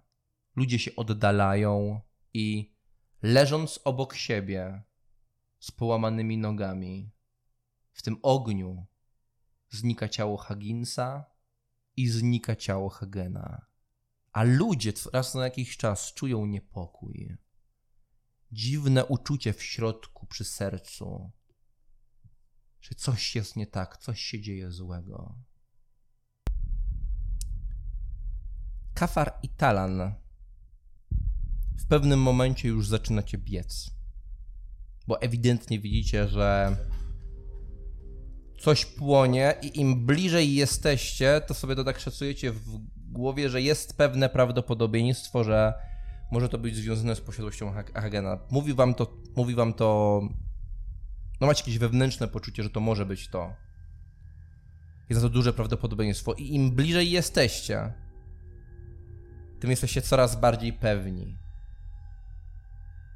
że to jest posiadłość Hagena. W końcu wynurzacie się z ulicy na ten plac i to po prostu widzicie. Strażnicy, strażnicy i mieszkańcy biegają z wiadrami, próbując to ugasić. I w zasadzie ta posiadłość, w momencie, kiedy- gdy wy, wy dwaj tam docieracie, ona się już tak trochę wypala. Już ewidentnie widać zgliszcza. Talan stoi, patrząc na to bezmyślnie. Coś tu się chyba zjebało. Mówi, i gdy to powiedział, drugie piętro tej posiadłości zapada się niżej. Z takim głośnym hukiem wszyscy obracają się w tamtą stronę. O kurwa, zostawić tą dwójkę samą. Ja pierdolę. Nie. Jak zostawiłem jedną, poszło się napierdalać z jakimś potworem. Zostawiłem drugie, dało się kurwa oznakować jak jakaś krowa. A we dwójkę jak ich zostawiłem, to kurwa spalili chałupę. Jak? Możesz nie mieć problemu. Mogą nie żyć. A, no okej, to jest jakaś myśl. E, Może i pozytywna. Kurwa, Hagen? Był potrzebny. Ja pierdolę. Widzisz, że Talan mruży znowu oczy, marszczy nos. Szukam wiatru życia, ale... Jest wszędzie ogień, to trudne. Gdzie oni mogą być? Bo co jak co, ale tu ich na pewno nie ma. Jeśli żyją, służyli na taki kurwa opierdol, najchętniej to chyba wyrzuciłbym ich przez okno. Dobra, chodźmy. Chodź, Talan. Nie zwracam się do niego per bułeczka, bo już i tak widzę, że pewnie jest przybity. Poklepię go po plecach. E, trzeba będzie poszukać jakiegoś innego sponsora dla naszego planu. Kurwa. Hagen może żyć. Mógł go tu nie być. Chociaż on cały czas spędza. Jebany pijak, kurwa, jak siedzi w domu, to w karczmie. Wyrażaj Hmm. się. Co? Wyrażaj się o nim. Patrzę na niego. Doceniam lojalność. Chodźmy. Gdzie? Za moment. Tam, gdzie Podejdę wyspaliście? jakiegoś- Y, Nie, y, jest inne miejsce. Y, Słuchaj, poczekaj chwilę. Rozejrzę się, czy jest tu jakiś człowiek, który się tutaj może wydawać jakiś zorientowany w sytuacji. Nie wiem, ktoś, kto to obserwuje, jakiś strażnik, cokolwiek takiego. Mhm. Galaryn i Arista, czy wy, wy ob, obydwoje poszliście do, mm, do wieży? Ja na pewno. No, ja myślę, że też e, szedłem do wieży Fieldkrauta. Okej. Kawar, e, no podchodzisz do jakiegoś grubego mieszczucha, który no, bardzo chętnie o czymś plotkuje. I, no i gdy podchodzisz, on i jeszcze jedna osoba zerkają na ciebie ciekawie. Ej, co tu się stało? O, niezła impreza była. Dobra impreza była, dobra. Szkoda, że uciekli. Kto uciekł? Ta elfka. Mm, to jakaś elfka była. Dobre. A kto drugi? Albo trzeci? Bo mówię, Reszta że nie ktoś- żyje. O, Bardzo dobrze. Pieprzony chaos. Tu. Zepsucie Palić ich, kurwa. moralne i cielesne. dokładnie, palić kurwy. Żałuję, Tak że tam nie byłem, ale jeszcze mnie biodro trochę boli. Tak to bym tam sam polas. No, ja się spóźniłem, kurwa, bo też bym ich spalił. W domu mam Zweihandera po dziadku. O, a gdzie mieszkasz? A chujcie to. Nie, no tak się pytam. Z ciekawości. Wykonaj sobie test charyzmy z plus 20. Plus cztery. To był test na to, czy oni cię rozpoznają jako jakiegoś członka tej grupy. E, czujesz, że talan cię z tyłu ciągnie za, za, za spodnie. Spokojnie, zaraz. Wszystko już wiemy. Mówi No wiem, zęby. Idziemy. E, dzięki, dzięki. Skoro nie chcę powiedzieć, gdzie mieszkać, to trudno. No, Skinął głową tak podejrzliwie, wzruszył ramionami, zaczął rozmawiać z samym, ale widzisz, że rozmawiają w kółku o tym samym. Eee, Mówią o dowodach, które świadczyły, że, że macie coś wspólnego z chaosem. Słyszysz argumenty, że elfka ma symbol? By, byłeś pewien, że chodzi o Aristę, po czym pada słowo kaskazla. I dziwi ci to, że kaskazla ma symbol. To się, no ale to ludzie, którzy plotkują, więc no, może, mogą, może im się to mylić. A no, bi- biorę to za jakąś taką kolejną wersję, siódmą czy dwudziestą już tej jednej jakiejś plotki o elfce, która ma symbolik, a ja mam ich w dupie. Hmm, chcę popatrzeć na tego gościa, jakiś mieszczanin? Tak, to był mieszczanin. Czy ten gościu nie Znaczy- sugerował, że Hagen nie żyje? Tak. To może tylko plotka, chociaż czuję... sugerował. Czuję wiatr śmierci. Ktoś zginął na pewno. Ten wiatr się wydaje znajomy, ale... Hmm. Dobra, chodźmy stąd, bo jeszcze ktoś nas rozpozna. A jeśli umarła Kaskazla? No jebiemy panią Lisek i tyle. Łeb za łeb. To nie pani Lisek. To ludzie. Puszczę zawsze ktoś podpuszcza. Ruszył do przodu. Chodź, zaprowadzę cię. To gdzie idziemy? Fajne miejsce. Jak będziesz o tym rozpowiadał komukolwiek, to pomimo twoich umiejętności znajdę cię i urwę ci jaja. Pierwsze nikomu nie powiem. Po drugie i tak byś mnie nie znalazł. Oj, Moje jaja są niewidzialne, kolega. Cóż, Przynajmniej mogą Zawsze mogą. być. zawsze mogą stać się widzialne. Chodźmy. Prowadzę go do wieży Schildkrauda. Nie będę się jakoś specjalnie krył po kątach, ale na pewno będę spróbował zwrócić uwagę, czy ktoś za nami nie lezie. Mhm. Galaren, czy ty próbujesz dotrzeć do Aristei, czy, e, czy, czy idziesz prosto do wieży? Prędzej znajdę ją tam, niż klucząc Mhm. po mieście. No więc myślę, że jako, że ty znalazłeś tę kryjówkę i jako, że y, jesteś na, naszym tutaj zręczniakiem i tak dalej, myślę, że docierasz na miejsce pierwszy. Aczkolwiek Aristea jest tam zaskakująco szybko. I myślę, że możesz na nią czekać na dachu y, przed tym przejściem po, po linach, aczkolwiek na tym etapie, po tych wszystkich przygodach, które mieliśmy, możemy założyć, że już czujecie te liny, że już to robiliście i że możecie swobodnie wszyscy e, pojedynczo poruszać się e, z dachu do tej wieży. E, wiesz co, ja myślałem, że raczej będę czekał w środku, Mhm, okej. żeby ewentualnie spuścić linę na dół, gdyby, gdyby jednak biorąc pod uwagę poprzednie do, doświadczenia, nie chcieli wchodzić tą drogą, którą ja wchodzę. Mhm. No Aristea, o czym myślisz idąc do tej wieży?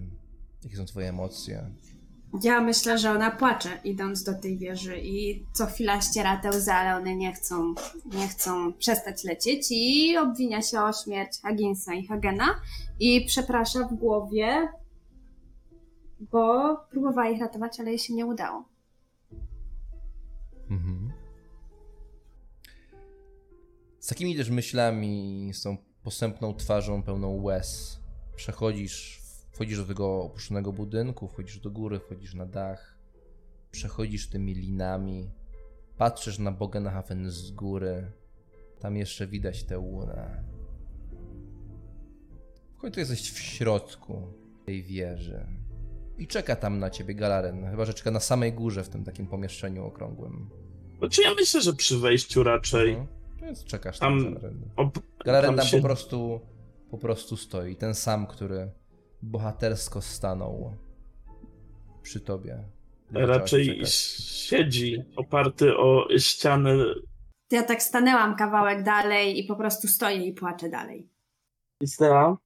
Staje. Ja myślę, że podchodzę, ją tam gdzieś przytulić, poklepać, tak wiesz, wiadomo, po, po bratersku pocieszająco. Ja się nie opieram i płaczę po prostu. Gdy Galaren podchodzi, no czujesz jego, jego braterski uścisk. Wszyscy zdaliście wcześniej te testy, więc to teraz jest wasza decyzja, czy to przyjmujecie, czy odrzucacie. Znowu to czujecie, jakby taką siłę, która przechodzi po waszej duszy. Opieracie się temu, czy pozwalacie jej wejść? Ja się opieram. Nie Ja pozwalam wejść temu czemuś. Mhm. No tylko poczuliście to mrowienie i teraz zdajcie sobie sprawę, że ta druga osoba też to czuje. Bo Aristea łukała, na chwilę to łukanie się zatrzymało. Ści- ściskał tak po bratersku wspierająco, ale tak lekko mocniej zacisnął swoje palce. Tak się, gdy, gdy poczuliście, że to nadchodzi, takie wstrzymaliście, skupiliście na tu i teraz i i to uczucie was po prostu opuściło. Było o wiele słabsze niż ostatnim razem i takie mniej inwazyjne, mniej niepokojące, ale cały czas było to coś obcego. Nie podoba mi się to. Mi też się to nie podoba. No, pytanie, jak to spodoba się kafarowi, albowiem czujne, długie uszy słyszą ruch na sąsiednim dachu, a potem trzeszczenie liny i głos Talana. Ej, kurwa, serio? Tu w to... Co? Idziesz, kurwa, bułeczko. Ja tam sobie przechodzę, jakoś tam powiedzmy daję radę. Pewnie się ze dwa razy pośliznę. Będzie, o kurwa. Trochę też dla żartu, żeby go przestraszyć bardziej, żeby miał nasrane w porach, jak będzie sam przechodził. To ja przelecę. Dajesz! Tak jak ten twój patyczek. Tak jak patyczek. i rozpływa się w powietrzu. Wchodzę. schodzisz po linach, wchodzisz oknem do wieży Schildkrauda. Mhm. I nagle obok materializuje się Talan. Arisa, czy ty widziałaś kiedykolwiek? Nie, ty nie widziałaś chyba jako jedyna, jak Nie. się materializuje. Więc materializuje się O kurwa, co to? Ja, dzień dobry. Ale jak ty to, co to było? Ja, jak? On, Ulgu. Zbi- zbladłam. Zbladłam, autentycznie zbladłam i mina, mina mi zrzedła. Mhm. No pamiętasz, jak ci Kaskazla o tym powie- powiedziała. No właśnie, dlatego zrzedła mi mina. No, przyprowadziłem go, bo No, przyprowadził. I zrobił kurwa, znak przyprowadził. Talan, bo pofruniesz na dół. Talan To walnij mnie w puśkę. nachyla się ze swoim nosem. O co teraz?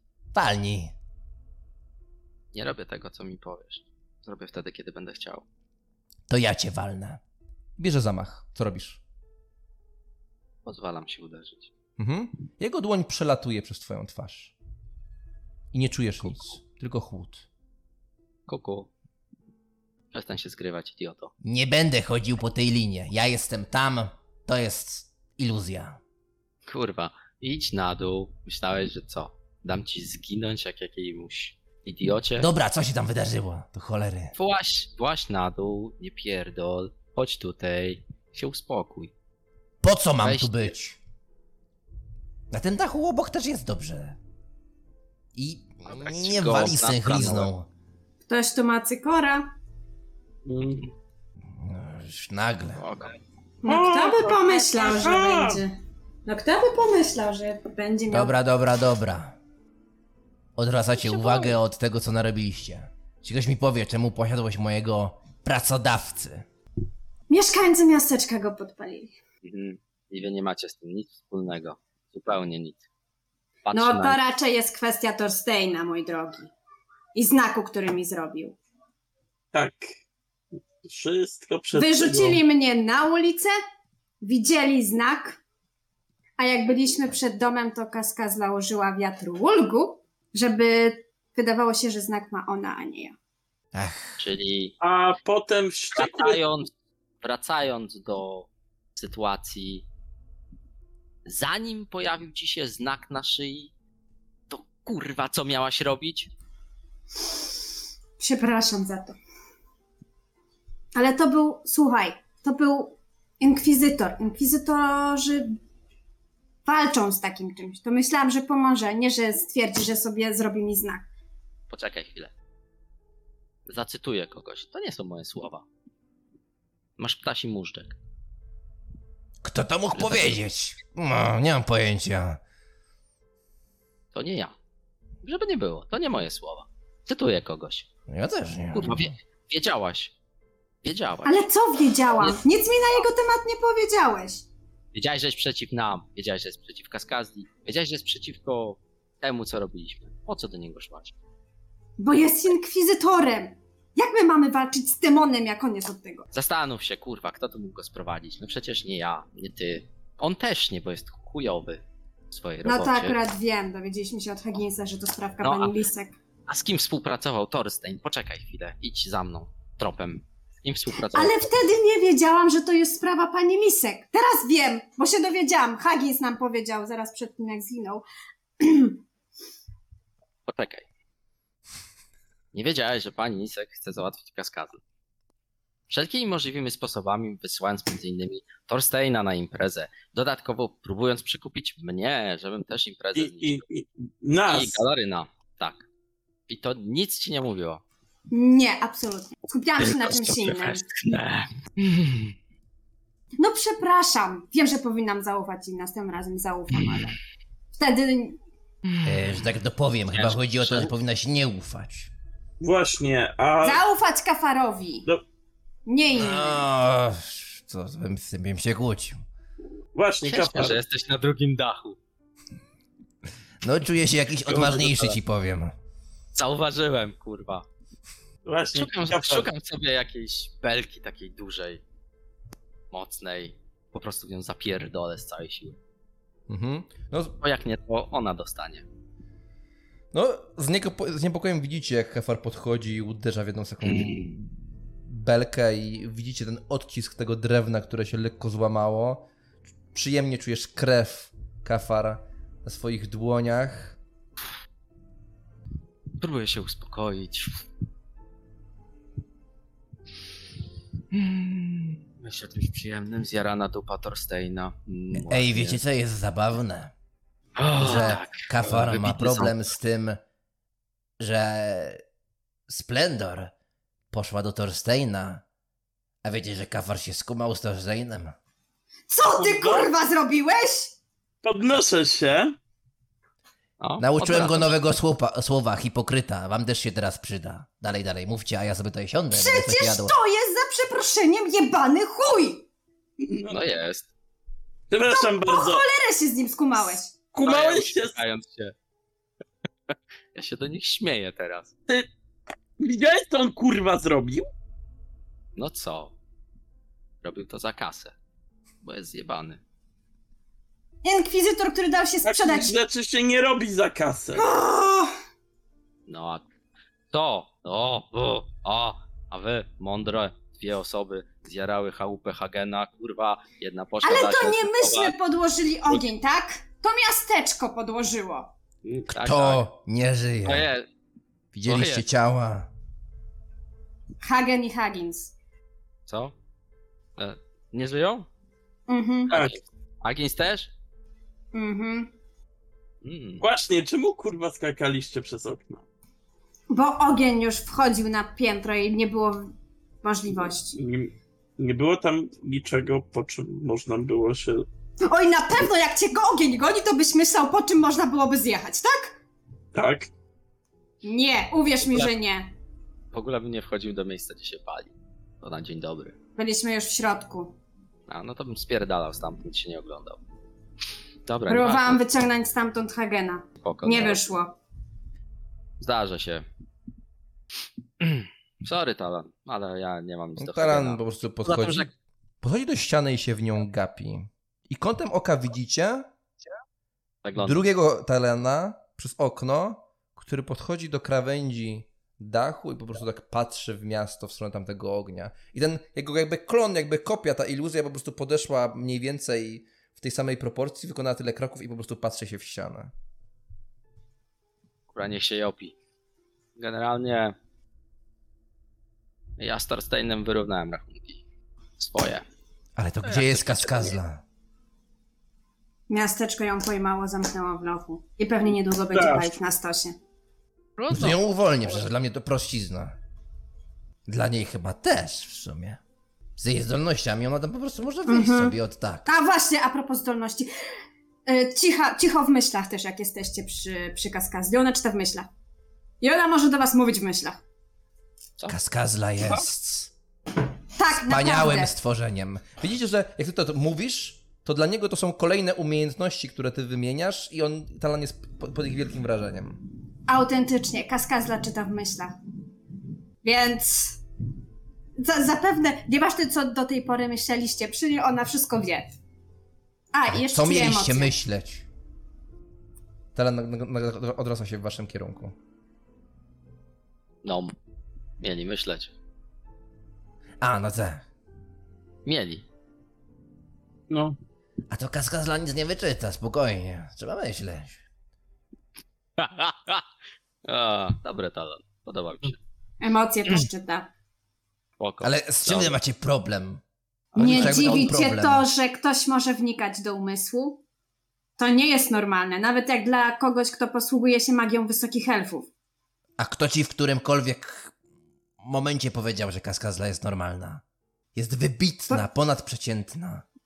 I wokół takich jednostek powinniśmy... Co ty jej kurwa, jakiś sługus jesteś? Jest pewnie od niej uzależniony, tak samo jak Hagen był od niej uzależniony. Uzależniony. Słuchajcie, to, że wy nie macie żadnych autorytetów i macie wszystko w dupie, robicie co chcecie i za wami tylko płoną budynki i giną kurwa ludzie, to nie znaczy, że ja też muszę być takim chujcem bez zasad. Kurwa, talent. Nie obrażaj mnie, ja mam zasady. Co to ich to nie wiem, ale ja mam. Macie jakiś problem z kaskazlą?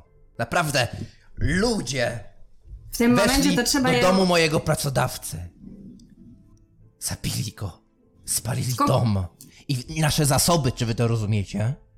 I my teraz gadamy, o nie, kaskazla, czy, czy w myślach, czy was posrało? Powinna się cieszyć, że masz takiego sojusznika.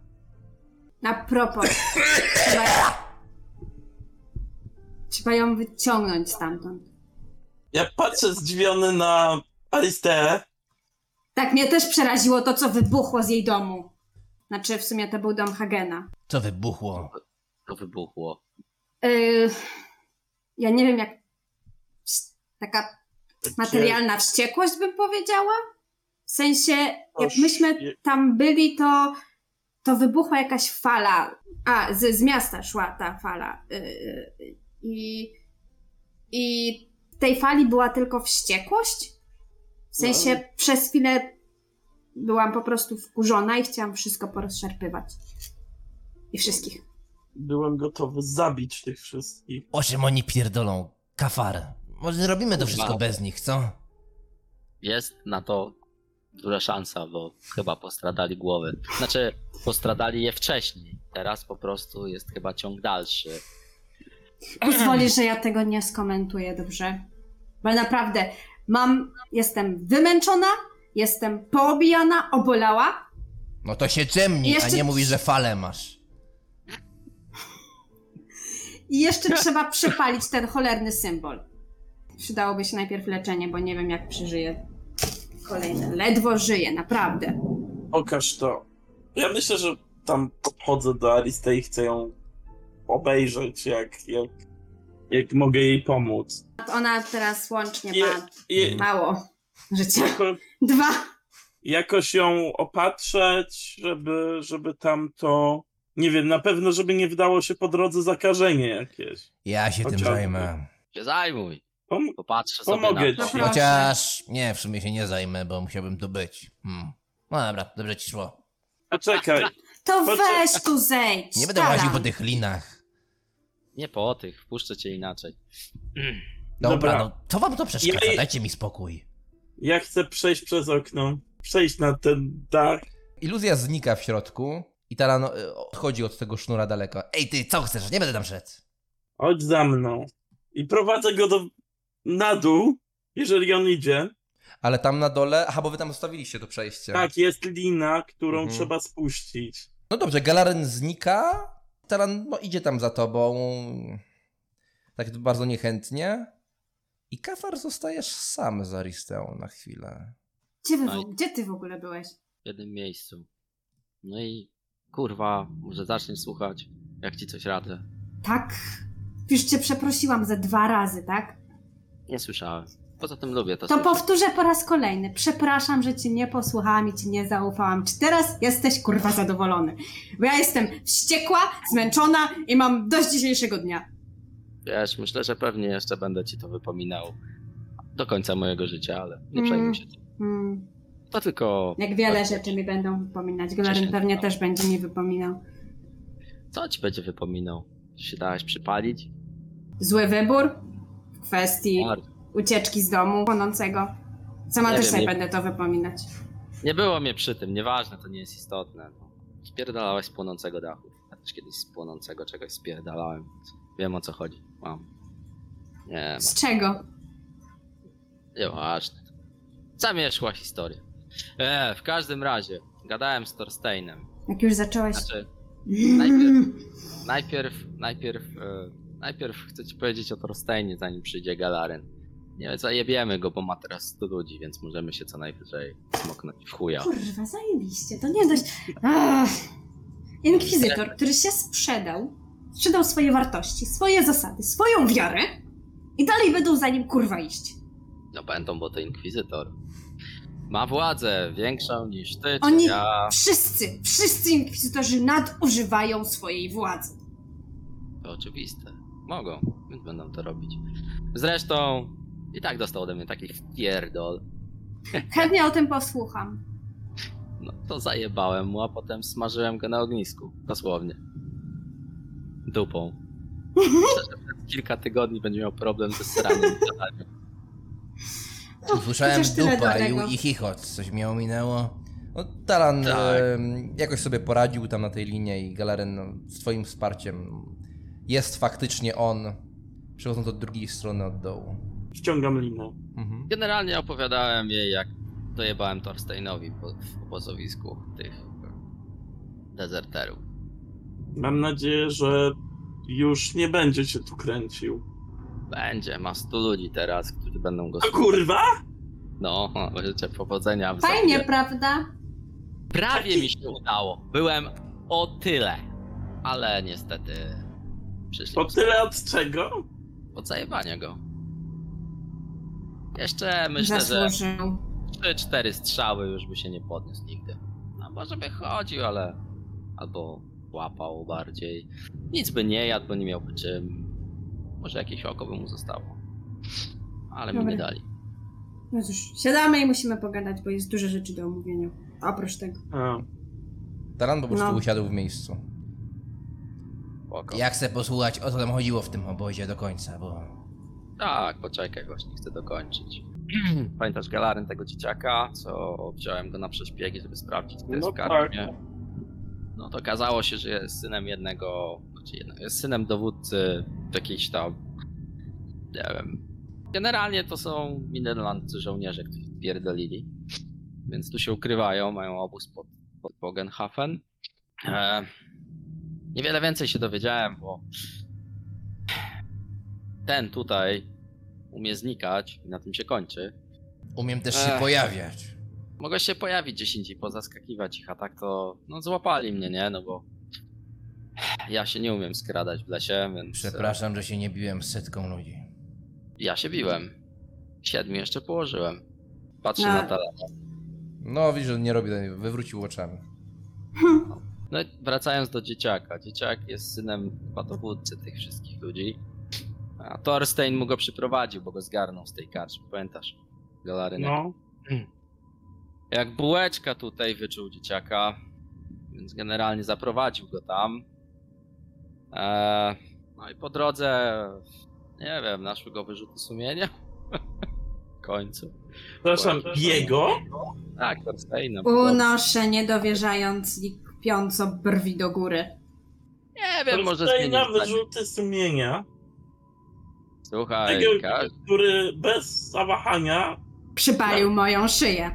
dokładnie, no cóż, nie będę drążył tematu, prawda? Idźmy dalej. Spojrzę tylko na Aristę wymownie. Tak, no podobno miał wyrzuty sumienia. E, Rozmawiał ze mną szczerze, przynajmniej po tym jak mu wpierdoliłem. Po drodze miał wyrzuty sumienia z powodu tego dzieciaka, bo chłopak spoko, młody, niedoświadczony. Patrzył na inkwizytora, więc no wiadomo, jak na jakiegoś bohatera, co walczy ze złem. A to on kurwa tutaj zło sprowadził, nie? Absolutko dla mnie to szczyt hipokryzji, ale nie? Eee, Bardzo dobrze. trzeba się uczyć całe Nawet życie. dobrze odmienił. razie- Kurwa. Widzisz, zaskakuje. W każdym razie, no zaprowadził go do, do tego dowódcy, no przez co oczywiście zaskarbił sobie jego wdzięczność. No i jest inkwizytorem, Świetnie. jest prawem według lektora tutejszego, więc e, no, uwierzyli mu oczywiście i stanęli po jego stronie. Jak tam poszedłem, udało mi się przynajmniej tyle, że mnie wpuścili nie zabijając, więc to był dla mnie olbrzymi sukces. Mogli mnie tam rozkurwić i po prostu ograbić. Ale zaryzykowałem, mówiąc o dzieciaku, co było dobrym posunięciem. A potem spotkałem Thorsteina, jeszcze po drodze z dowódcą rozmawiałem. Mm, Richtmut Kastner, jeśli dobrze pamiętam. Weź, to oczywiście jego prawdziwe imię i nazwisko, a nie jakieś zmyślone. Dogadałem się z nim, że Optbookery to jest Thorsteinowi za darmo, żeby jego ludzie mieli jakąś rozrywkę.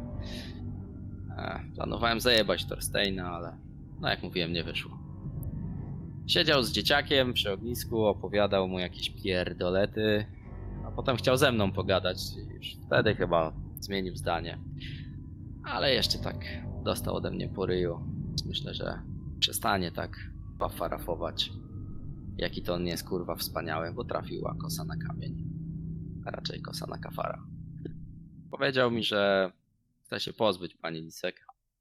Że coś tam kurwa kombinują, jakiś chaos i tak dalej. Raczej był w tym szczery, że chce tym razem tę sprawę rozwiązać. Że zerwał z nią wszelkie swoje umowy, jakie miał do tej pory. No Nie jestem najlepszy w czytaniu ludzi, ale no, brzmiał szczerze. Ja mam tą jego szczerość w dupie, za przeproszeniem. Możesz mieć sama. ja Ale w kwestii pani Lisek ma rację. Przed tym, jak Huggins zginął, udało się wyciągnąć z niego kilka informacji. I po pierwsze, jak już się domyślaliśmy wszyscy, pani Lisek współpracuje z Teugenami i sobie nawzajem finansowo pomagają, że tak tu ujmę. Po, po drugie, pod karczmą pani Lisek jest laboratorium. Laboratorium, mówił o tym Huggins. Laboratorium Bogdana Schillera. Hmm, no to samo mówił Thorstein. Powiedział mi, że z jakimś gościem współpracują, coś tam, tworzą chaos. W podziemiach jakiś e, brali jakichś ludzi z ulicy, torturowali, kazali czcić kaskazle, kurwa, dobre. Akcja roku A normalnie. to mogłoby Tam znaczyć, że w sumie Kaskazla jest tym wszystkim niewinna. Wspominali, że kaskadę traktują jako konkurencję. I jak pytałam o to, e, czy w tym laboratorium są jakieś inne znaki niż znak tutaj, to powiedzieli, że były i takie znaki, i jakieś inne też znaki. Spoko, jebać jakie znaki, to już nie ma najmniejszego znaczenia. No, kombinują coś tam na dole i tyle. No, no dobrze, ale została powiedziana jedna bardzo ważna rzecz, że pani Lisek współpracuje z Teugenami, więc jakby pozbycie się pani Lisek może nie rozwiązać problemów. Może je przynajmniej tymczasowo ukrócić. Bo to źródłem problemów mogą być w takim razie Teugenowie, którzy kazali, Teugenowie, którzy którzy... kazali ukraść kielichy ze świątyni Sigmara. Znaczy, zostały one przekazane właśnie przez Hagginsa i na wozie. Co opowiadałam wam, w której to posiadłości było i co pokazaliśmy. Nie pamiętałem tego, ale dobra. No, to tak w skrócie mówiąc, to któregoś wieczoru przed tym, jak poznaleźliśmy posiadłość Teugenów, to widziałam, A. jak Huggins wziął wielki worek pełen kielichów Sigmara, które zapewne zostały ukradzione ze świątyni Sigmara, e, tak zakładam, e, i za, przewiózł do domu Teugenów, dyskutując jakoś pod tym kątem, że oni nie są pewni, dlaczego kradną te rzeczy dla Teugenów. To Więc to pewnie było zlecenie przez Teugenów rzucone, a nie przez panią Lisek. A pani Lisek tylko wykonywała zlecenie, więc wyżej niż pani Lisek zapewne są Teugenowie. Możliwe. Wtedy co żeście tak zapierdalali jak pojebani po nocy? Tak, bo nie chciałam zgubić wozu. Spoko. No, Ma to jakiś sens.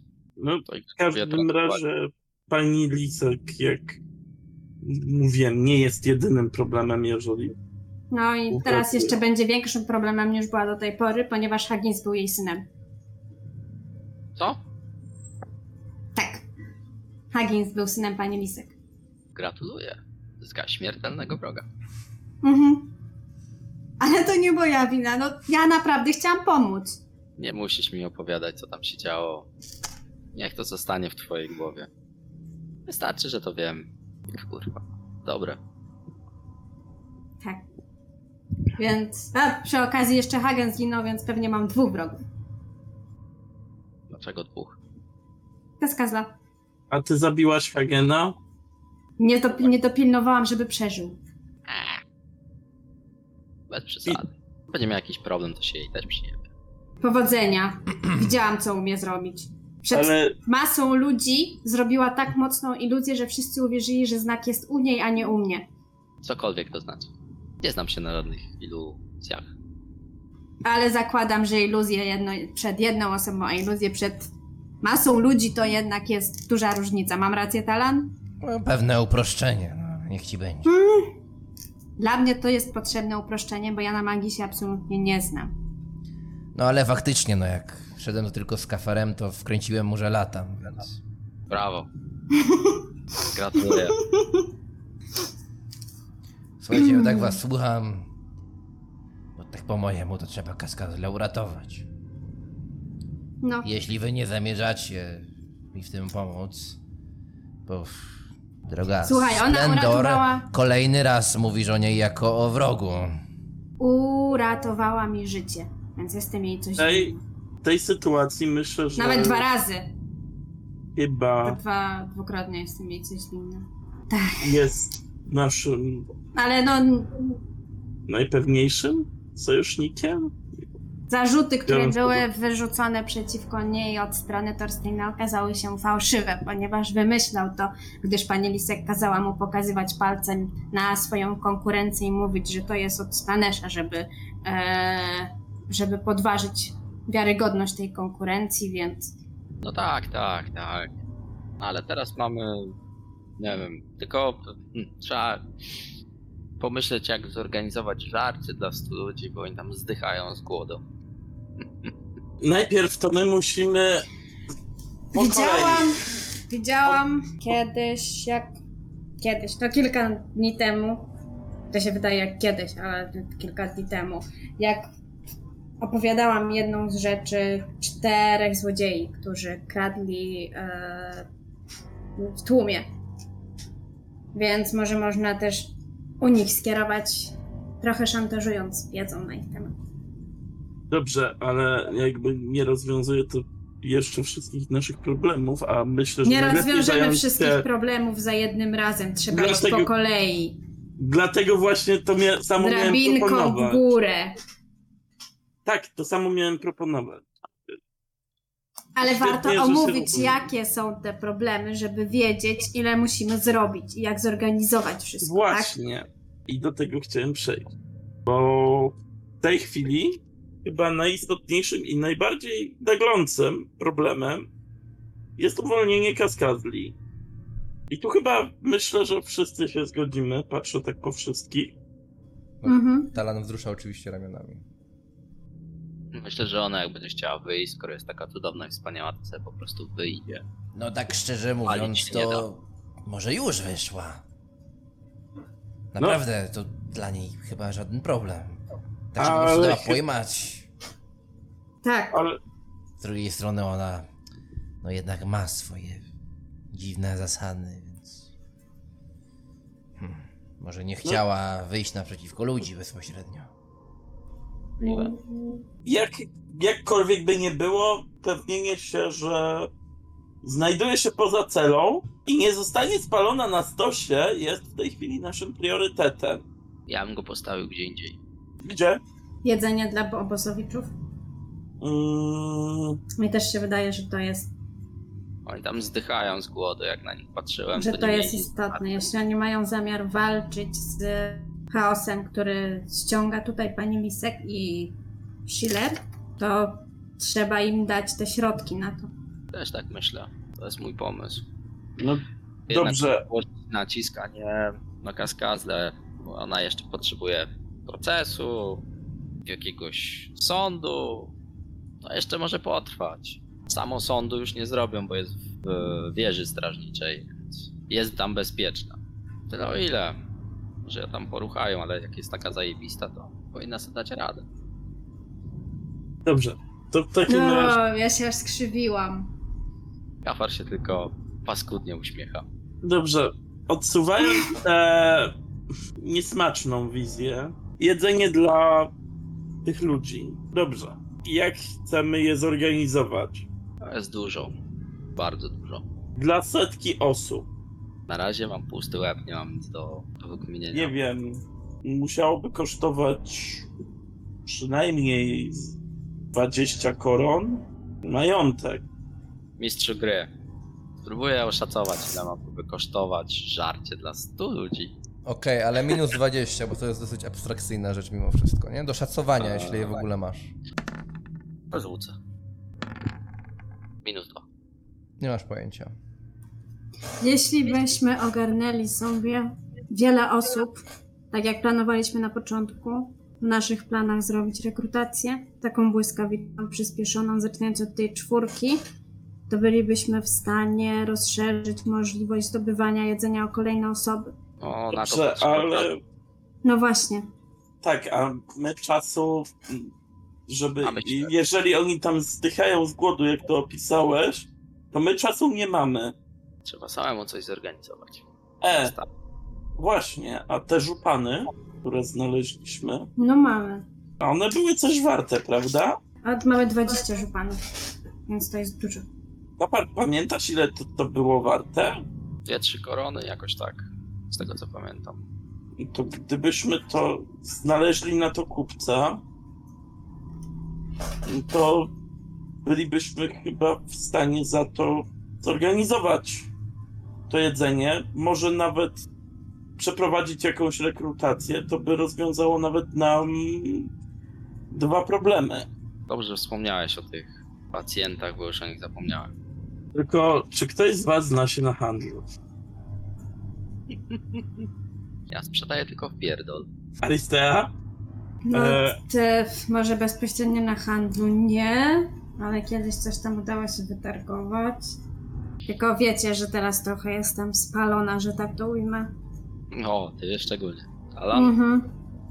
Spalona to dobre określenie. To nie jest zabawne, Talan. To nie No jest zabawne, dobra. naprawdę. Nie No, mam nic wspólnego z chaosem, Umarł nie mi chcą szef. o to. Mam ochotę pożartować, to daj mi przynajmniej to, dobra? To, że ty miałeś Dobrze. to w dupie, nie znaczy, że wszyscy mieli. Nie Talan. miałam, ratowałam go. Chciałam go uratować, ale on się opierał. Potrafisz coś handlować, czy nie? Nie będę sprzedawał żadnych... Ja idę ratować kaskazla. A przynajmniej się dowiedzieć, porozmawiać, nie wiem, no. No to zrób. Nikt ci tego Dobrze. nie zabrania i nie mówi, że masz tego nie robić. Um, No to może już to będę robił. gdybym, gdybym mogła, to bym pomogła, ale wiedzą Pomóż jak wyglądam. Pomóż mi tylko z Aristeą, żeby jej to Przepalić. Znaczy najpierw pomóc, a potem Żeby- przepalić, bo pewnie znowu stracę przytomność. No I wtedy ja będzie. ci pomogę ją tam znaleźć. Możemy się tak umówić? No ja nie wiem, czy chcę twojej pomocy. A masz ja inne pomogę. opcje? Ja mu mogę pomóc. Mi się z kafarem w miarę współpracuje. Do, dobrze. To pójdziesz sobie wtedy z kafarem. Mogę Jak iść tam sam, mogę z kafarem. A możesz najpierw mi pomóc? Tak. To poproszę. To ja mu pomagam. Dobrze, czyli chcecie przepalić to. Znaczy najpierw opatrzyć, a potem przepalić. Tak, Jak od razu ale teraz będą przepalać, to jak nic Od- stracę za dużo. Chodzi o to, żeby po prostu Okej, Nie zginęłam. mo- możemy potraktować to jednocześnie. Myślę, że nie zginiesz od tego, bo to też wydaje mi się bez sensu, że najpierw jest się opatrywana, a potem jeszcze. To się, że mechanicznie No. to ma sens, Mhm. ale realistycznie niekoniecznie. Zrobię test leczenia Talanowi Daję mu plus 10 za galaryna. Okej, z tym paleniem zrobimy tak, że jak nie zdam żadnych sukcesów, to po prostu jest palenie i zostajesz na tym stanie, jak, jak jesteś. Powinieneś mieć mniej. Tyle, ile Dobrze. sukcesów, tyle przybywa. Chodzi o całkowite zakrycie tego znaku, Mhm. żeby, nie były, żeby były tylko blizny po poparzeniach, Okej. a nie widoczny znak. Jeden sukces, czyli jeden, jednej żywotności ci przybywa i on użył do tego, jak, rozumiem, tej pochodni, którą ty zdobyłeś, Galarynia? Eee, tak, ja jej chyba nawet nie, nie wyrzucałem nigdzie jakoś Mhm. specjalnie. Tak.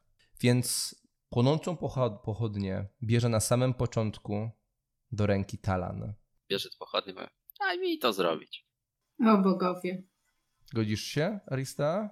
Ale odpuścisz mi, dobra? Więcej nie będziesz wypominał tego, że cię nie posłuchałam.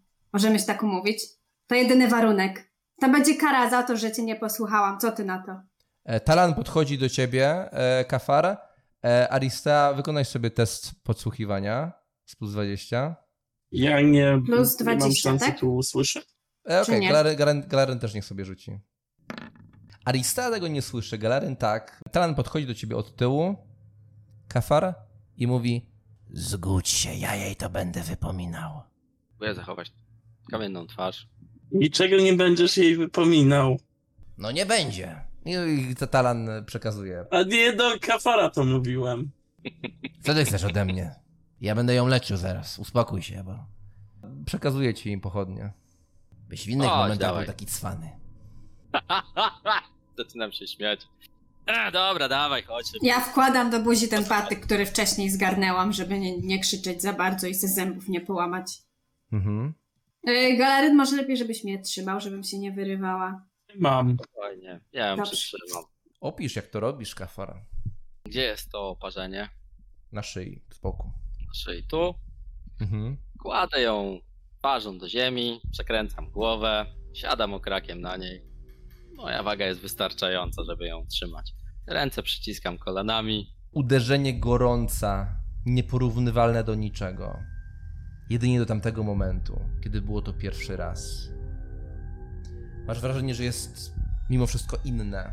Że teraz z jednej strony ból jest bardziej znajomy, ale wtedy spotkało cię to z zaskoczenia. Teraz wiesz, że to się musiało wydarzyć. I ten ból jest zwielokrotniony przez swój strach. Symbol Slanesha znika pod tą pochodnią palony. Poparzenie rozchodzi się dalej na boki. Ogarnia cię. Czujesz wściekłość, ból, podobną do tej, której czułaś, gdy uciekałaś z płonącej posiadłości, z ogrodu. Ale tym razem ta wściekłość i ten ból należą do ciebie. Wykonaj test opanowania.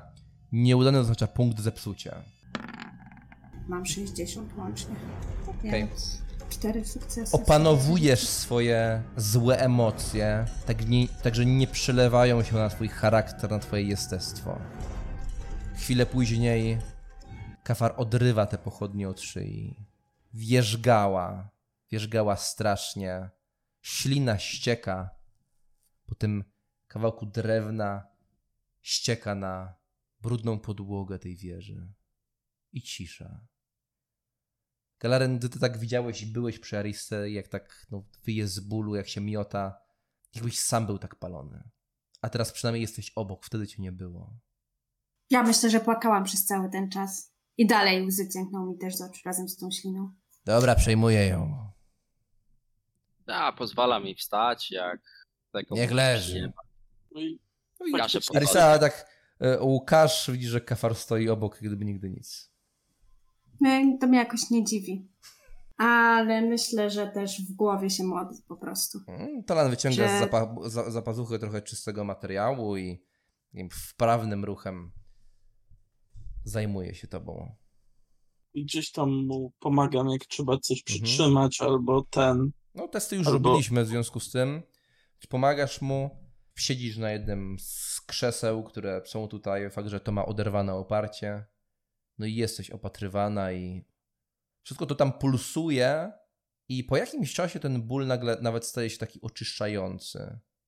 Bo wiesz, że jest, ten ból jest słuszny, bo może Mm. twoje ciało jest teraz zbrukane, ale, ale może faktycznie w tym symbolu coś było.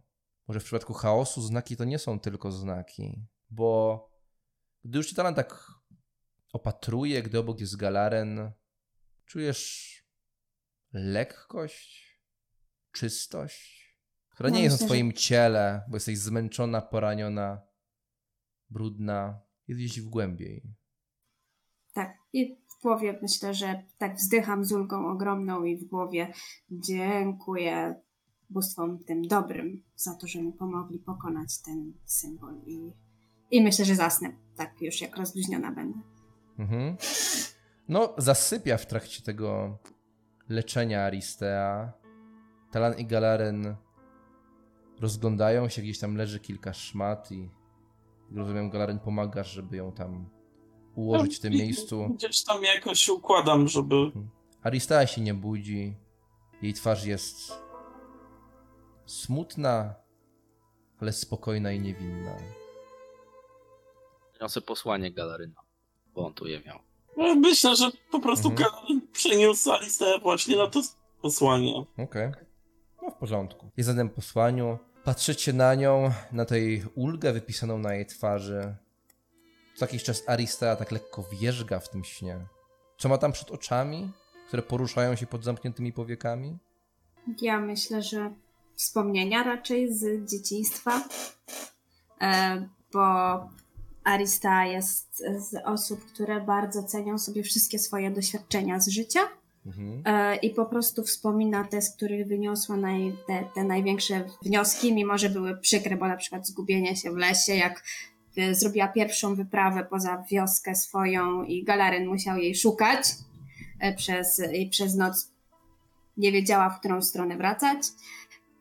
Jakieś takie wspomnienia, gdzie jak podróżowała po świecie, po, pomiędzy miastami ludzi, to Mhm. e, miała spotkania ze zbirami czy coś takiego, któ- z których wyciągnęła siniaki i tak dalej, ale dzięki temu się też czegoś nauczyła. Głównie te, te momenty, w których najbardziej się rozwinęła wewnętrznie.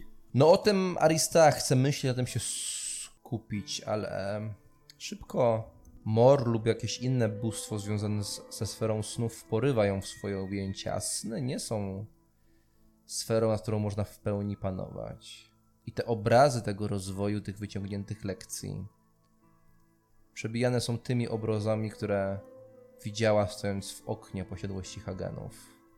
Huggins, jego pęknięte nogi, krew, krew na twarzach, twarz Hugginsa, znikająca twarz Hugginsa pod butami Hagena, przewracający się Hagen, przedziurawiany Hagen.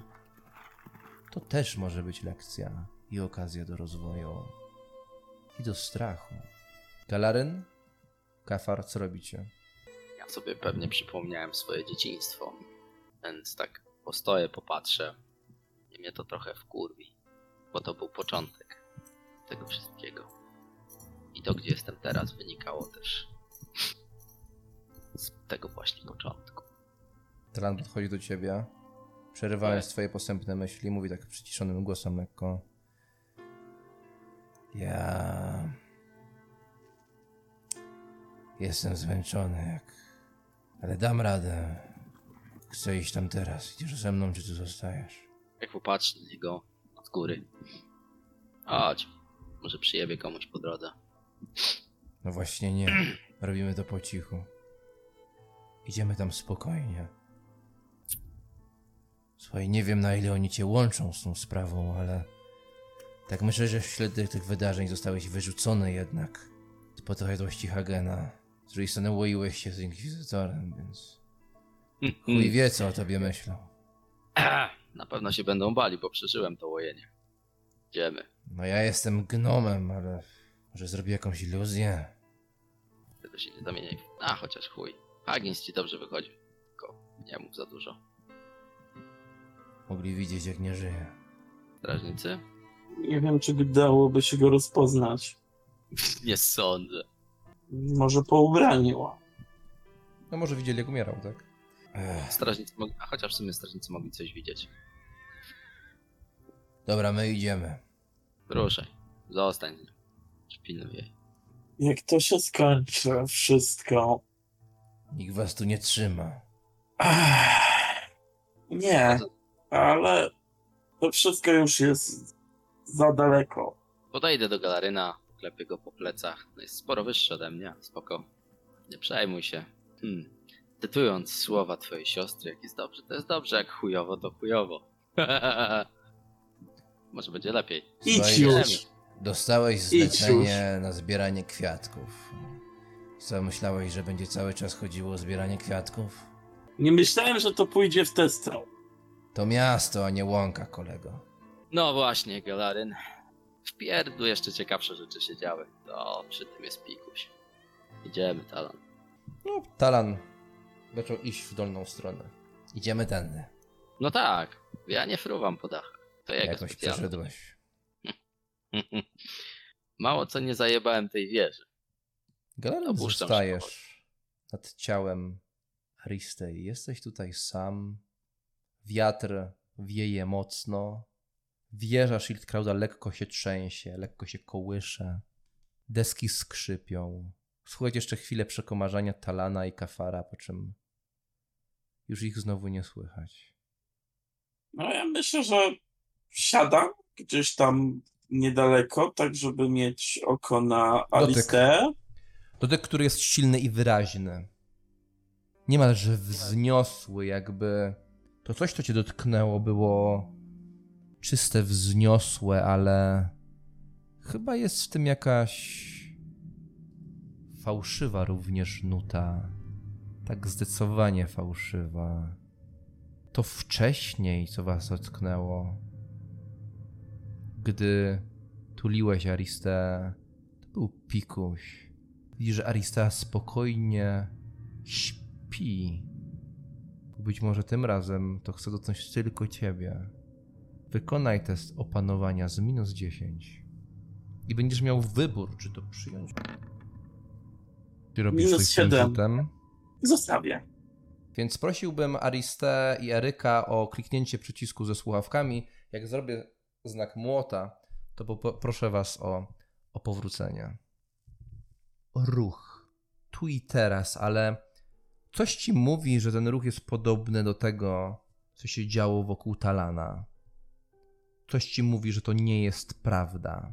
Podnosisz wzrok, to, to było jak taka, takie uderzenie pojedynczej igły, które natychmiast się skończyło, ale masz wrażenie, że gdy ta igła, igła cię dotknęła, to od ciebie rozchodzi się jakaś taka energia, odrobinę zniekształcając kolory w tym pomieszczeniu. Jakby się stawały takie lekko szare. Ja myślę, że rozglądam się zaniepokojony po pomieszczeniu. Gdy ta szarość tak przebiega przez to pomieszczenie, tak się rozchodzi od ciebie, to nagle zaczyna dotykać stóp, tak, bo tam ktoś stoi. Stóp jakiejś postaci, ta szarość dalej wspina się po tym pomieszczeniu, rozlewając te kolory, aż w końcu cały świat staje się taki lekko szarawy, jakby kolory się wyprały. Może lekko taki mglisty? I tam formuje się jej wizerunek. Jest odwrócona tyłem, a ta jej sukienka jest poszarpana. Widzisz wyraźne ślady od uderzeń? Sukienka jest poszarpana, widzisz ślady od uderzeń, fioletowe sińce, krwiaki, które pokrywają to idealne, nieskazitelne wręcz ciało. Nieskazitelne było kiedyś, teraz jest zbrukane. Jest odwrócona tyłem do ciebie. Wpatruje się w okno, po czym robi kilka kroków i wchodzi na schody do góry, jakby chciała iść. Skazla? Chodź. Mówi. Idę. Idę dwa kroki za nią. Po chwili odwracam się w kierunku Aristei. I widzisz tam siebie. Wykonaj test opanowania. Nie ono znaczy punkt zepsucia z szoku. Mhm. Już Mhm. Widzisz tam siebie, jak po prostu siedzisz w zamyśleniu i, i, i, i patrzysz na Aristeę i to odrobinę dziwne, ale może tak już, tak już się przyzwyczaiłeś do tego smutku, że nawet sam tego nie zauważyłeś, kiedy to się stało, ale widzisz z boku jak stoisz i patrzysz na siebie, że na twoim policzku jest łza i powoli spływa, ale to ten ty jesteś jedyną, jesteś jedynym, co ma kolory, takie tak wyraźne, a reszta jest sprana, taka bardziej, bardziej strzarzała i ty, gdy patrzysz na swoją dłoń, tam jest, też jest ta szarość. Odwracam się i idę za kaskazlą. Natomiast no, myślę, że robię to zdecydowanie mniej pewnie. Co się dzieje? Hmm, Ale idziesz, mówisz to cały czas Tak, idąc, tak, tak? Mówię, mówię to idąc. No, nie słyszysz jej kroków. W taki czas, gdy lekko ją doganiasz, widzisz skrawek jej potarganej, zbrukanej sukni, który gdzieś tam miga. Ty idziesz do góry tej wieży. Chyba powinniśmy mieć jakoś kontakt. W końcu mnie przyjąłeś. Co to znaczy? Potrafię nawiązać więź między istotami. Z elfami jest to łatwiejsze. Aristea nie ma do mnie zaufania. Odrzucała mnie wielokrotnie, gdy próbowałem z nią rozmawiać. Zaglądałam w jej serce i tak naprawdę ja nawet wątpię, że ona jest elfką. Ludzie ją spaczyli. Nie różni się od nich niczym, a razem mieliśmy budować. Może, może w tobie jest nadzieja Nadzieja na co? na współpracę. Aristea tego nie rozumie. Myślisz, że. Myślisz, że o co chodzi Aristei? No właśnie. Gdy biegła za tobą, gdy walczyłeś z tym potworem na rynku, wiesz co zrobiła? Zatrzymała się i poszła w inną stronę ponieważ usłyszała plotki na swój temat. Giną kolejne osoby. Podważa mnie, mimo że nic nie zrobiłam. Nawet jej pomogłam. Wiem, że jesteście sobie bliscy, ale zaglądam w jej serce i widzę osobę, która cały czas mówi o zdobywaniu ludzi, wpływu, która wymyśla sobie kolejne pseudonimy. Pora Aristei chodzi tylko o Aristeę. Chce być w blasku. Do czego zmierzasz? Bo Czuję się samotna. Odezwałam się do was, bo myślałam, że będziemy myśleć podobnie. Też mnie zasmuciłeś. Wystarczy, że ta bestia powiedziała moje imię i już byłeś gotów mnie zamieć. Ja mogę sięgnąć umysłem gdziekolwiek, ale nie mam do kogo. Jesteś tak naprawdę jedynym elfem w pobliżu, który może mnie zrozumieć. najpierw musimy cię wyciągnąć stamtąd. Mogę wyjść w każdym momencie. Ludzie muszą uwierzyć, że to, co robimy, jest słuszne. Jeśli po prostu ucieknę, uznają mnie za winną. Tak cię po prostu spalą na stosie. Mnie spalą. I co to ma dać? Ludzie, którym Wtedy przegramy. Próbowaliśmy pomóc, oni tego nie rozumieją, odrzucają tę pomoc. Dlatego z każdym dniem tutaj w Bogenhafen wiesz, biję się sama z sobą. Wiem, że tego nie rozumieją i nie jestem w stanie pojąć dlaczego. Walczą z chaosem całe życie i widzą go wszędzie. Walczą tak długo z chaosem, że zapomnieli, że bezinteresowne dobro może istnieć. Zapominają o tym, że razem mogliby dużo więcej, niż gdyby się nawzajem nie oszukiwali, nie mordowali. Wiem, że to walki jesteś pierwszy.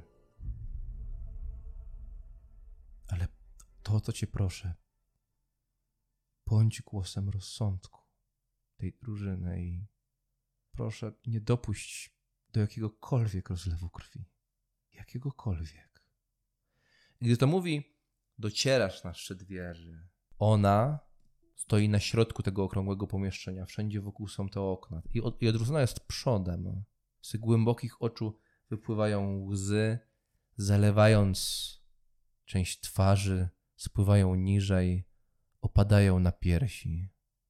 Proszę. Kaskazla wyciąga dłoń w twoją stronę. Walczmy tak, aby już nigdy nie walczyć. Szanujmy, rozummy. Kochajmy, nawet gdy nas nienawidzą. I traktują jak. Nie odpowiedziała, po prostu spojrzała na siebie, na swoją potarganą sukienkę i siniaki. I dłoń cały czas jest wycelowana w twoim kierunku, otwartą stroną. Zawiał wiatr i czujesz go, a z drugiej strony jakby, jakby dotykał jakąś obcą osobę ten wiatr. I z każdej strony jest Bogenhafen. Zazwyczaj z tego punktu kolorowe lub ciemność kontrastuje ze światłami lamp. Teraz w tej szarości jednolite jak jeden organizm, a patrząc na to z góry, można uwierzyć, że wszyscy mogą być po prostu razem. Myślę, że Galaryn tak trochę dłużej stoi, trochę ważąc słowa, które chce wypowiedzieć. Obiecać, że powstrzymam rozlew krwi nie mogę, bo trudno mi, Wyobrazić wszystko, sobie, żeby żebym- nie doszło. żeby dało się tego nie zrobić. Po drugie, mm, no są osoby, które muszą zapłacić za to, co zrobiły. Galaryn tego nie mówi, ale myśli wyraźnie o Thorsteinie, o tym, że chciałby go złapać, że chciałby Cisza. wypalić mu. Cisza. Wszędzie jest cicho. Ustał wiatr i usłyszałeś chyba łukanie. Ale nie widzisz skąd dobiega. Wszystko jest ciemne. Jesteś na dole przy Aristei. Czujesz tę łzę na swoim policzku, którą miałeś na tym momencie, kiedy na nią patrzyłeś. I teraz ta łza wydaje się zupełnie obca, jakby, jakbyś nigdy nie zapłakał teraz w tym momencie. Hmm? Absolutna cisza i czujesz energię, która cię zostawiła i czujesz emocję, która cię opuszcza, bo nie, ta emocja nie należy do ciebie. Ta emocja to potworny zawód. I Arista otwiera oczy. Arista, poczułaś coś. Nie wiesz dlaczego, ale budzisz się z takim poczuciem zawodu, ale ono szybko mija i zostajesz tylko z własnymi emocjami. Jest ciemno, gdzieś tam sączy się odrobina światła, jest sylwetka galaryna, który jakoś tak posępnie siedzi obok. Ja tak siedzę i takie. Myślę, że przecieram dłoń o e, twarz. Coś, co się stało? Kaskaza tu była. Co? Co? Co? Co? Co? Co? Co? Co? Co? Jak to? Nie widzę. Nie. Gdzie? Spokojnie. Mam takie przeczucie. Nie znam się na magii, ale mam wrażenie, że ona była tu bardziej. Jak to nazwać? Duchowo? Je, No tak, Arisa, spoglądasz na ściany i teraz to miejsce na- nagle tak trochę przestało wydawać się bezpieczne. miałam poczucie jakby... Czy ją zawiodłam? Znaczy, Hm? tym razem to ja. Co? Co zrobiłeś? Cóż. Nie potrafię wybaczyć. Czego nie potrafisz wybaczyć? Thorsteinowi. Tego, co mi zrobił? Nie rozumiem. Weź mów prosto z mostu. Galaryn, ja jestem wymęczona po całym dniu walki z czymś, co próbuje we- wyssać ze mnie wściekłość, a ty do mnie mówisz półsłówkami. była tu. Rozmawialiśmy. Domyślam się tylko, że tak naprawdę fizycznie, cieleśnie jej tu nie było. Była w okropnym stanie. W jakim sensie? Jakby W sensie emocjonalnie, tak? Jest zdruzgotana śmiercią Hagena? Czy... działaniami ludzi? nic nie mówiła, a ja też nie wiedziałem, czy dobrze będzie w tym momencie o tym mówić. I O, cóż. Zawiodła się i na mnie, i na tobie wcześniej. Szukała kogoś, kto by ją zrozumiał, kto chciałby, tak jak ona, kroczyć tą ścieżką takiego Galaren widać, że próbuje ubrać to w słowa, ale nie potrafi. Mhm. Galaren milknie na chwilę, a ty próbujesz zrozumieć cokolwiek z jego twarzy. O czym on mówi, że szukała kogoś, żeby... Kogoś, kto by za nią podążył. Więc Arista nie podążyła, nie podążył Galaren, ale w jej stronę podąża Kafara. To musi być tu, rzekł.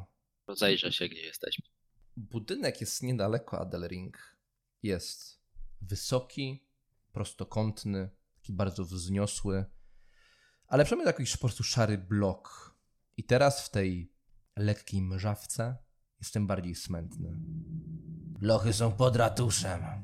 Jaki jakiś plan? Ech, Ja to bym tam wszedł normalnie, ale pewnie się nie da. W lochach już siedziałem nie raz. Wejść łatwo, wyjść trudno. Prowadzić nas mogę w chwilę, jeśli się na to pisze. Ech, Mam pewien plan, ale... Dobra, Mów! Nie pierdol.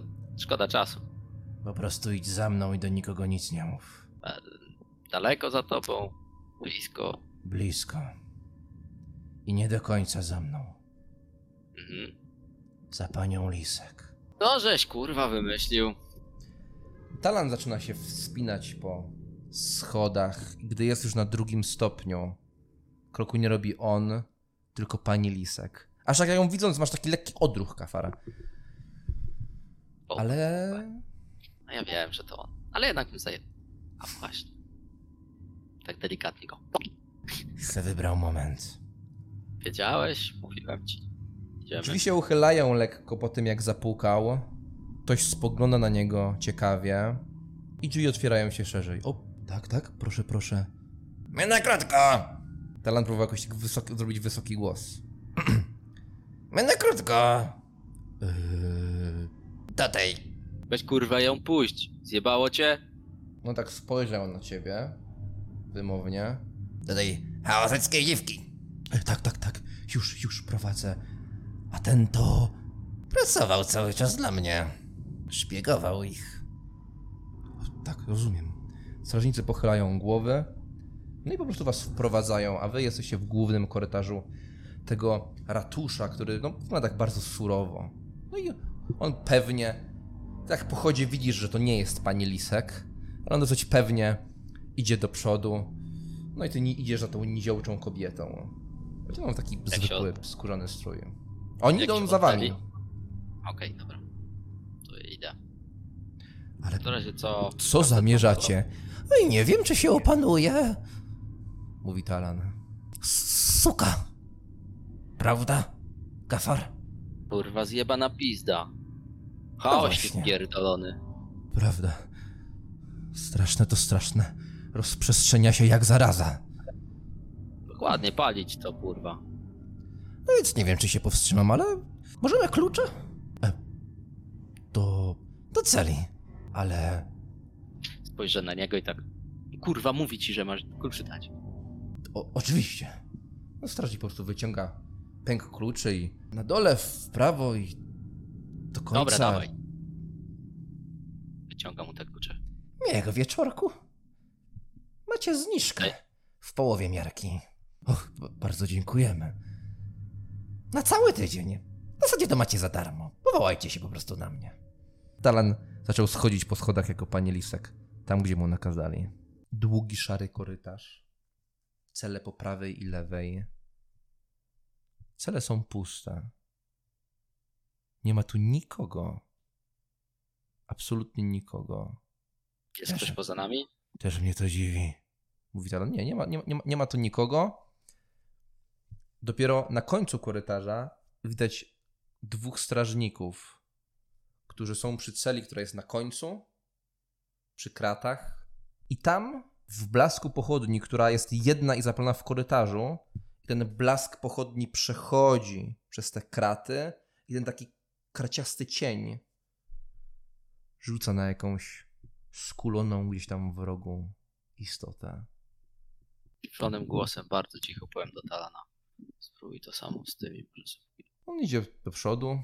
Panowie do góry. Ale ten pan. E, tak? Co będzie robił ten pan, e, pani... I to pani Lisek. No, Schylili głowy. Co będzie robił? Eee... Przesłuchanie. Tak, ruchał ją będzie. Niech ma za swoje. Cipa. Mówi Talan jako pani Lisek. E, e. No oni tacy speszeni po prostu odchodzą i... Klucze mamy. Spływać na górę. No oni przechodzą blisko ciebie i... I po prostu idą do góry. Znikają. Ale że pani Lisek takie rzeczy? I gorsze! Kurczę, może... Pierdalać! Nie, nie, to zwykłe przesłuchanie będzie. No, Talan jako pani Lisek idzie do przodu. Otwieram drzwi z klucza. A następnym razem wymyśl coś innego, bo naprawdę ich zagiąłeś. Tak ci nie gada. O, Nawet to w straży. szło. No Ja wiem, ja wiem. Popłynąłeś, ale za bardzo. Nie przesadzaj. Mówisz to otwierając te drzwi ze skrzypnięciem. Kaskazla ma spuszczoną głowę. Włosy przykrywają jej twarz. Tak są, są nieregularne i widzisz na jej głowie płat skóry i szczelinę między włosami. Jakby ktoś po prostu jej trochę tych włosów wyszarpał. Jej su- Jej sukienka jest szara, potargana. Ciało ukryte sińcami, krwiakami. I jest tak pochylona i wpatruje się w kałużę, w kałużę obok. Jakby przez deszcze dostawało się tutaj trochę wody. Może to szczyny?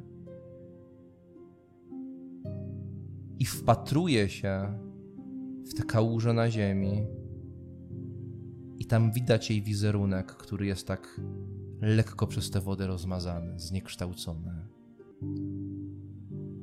To najzabawniejsze, że z całej tej waszej trójki pozostało mi już porozmawiać tylko z tobą. Mówi do ciebie, Kafara. Chciałeś mi powiedzieć. Skoro z nimi już rozmawiałeś wcześniej. Słucham. Tobie nie chciałam nic powiedzieć. Nie po tym, co zrobiłeś tamtemu bezdomnemu. Dostał za swoje. Za co? Urwił mnie.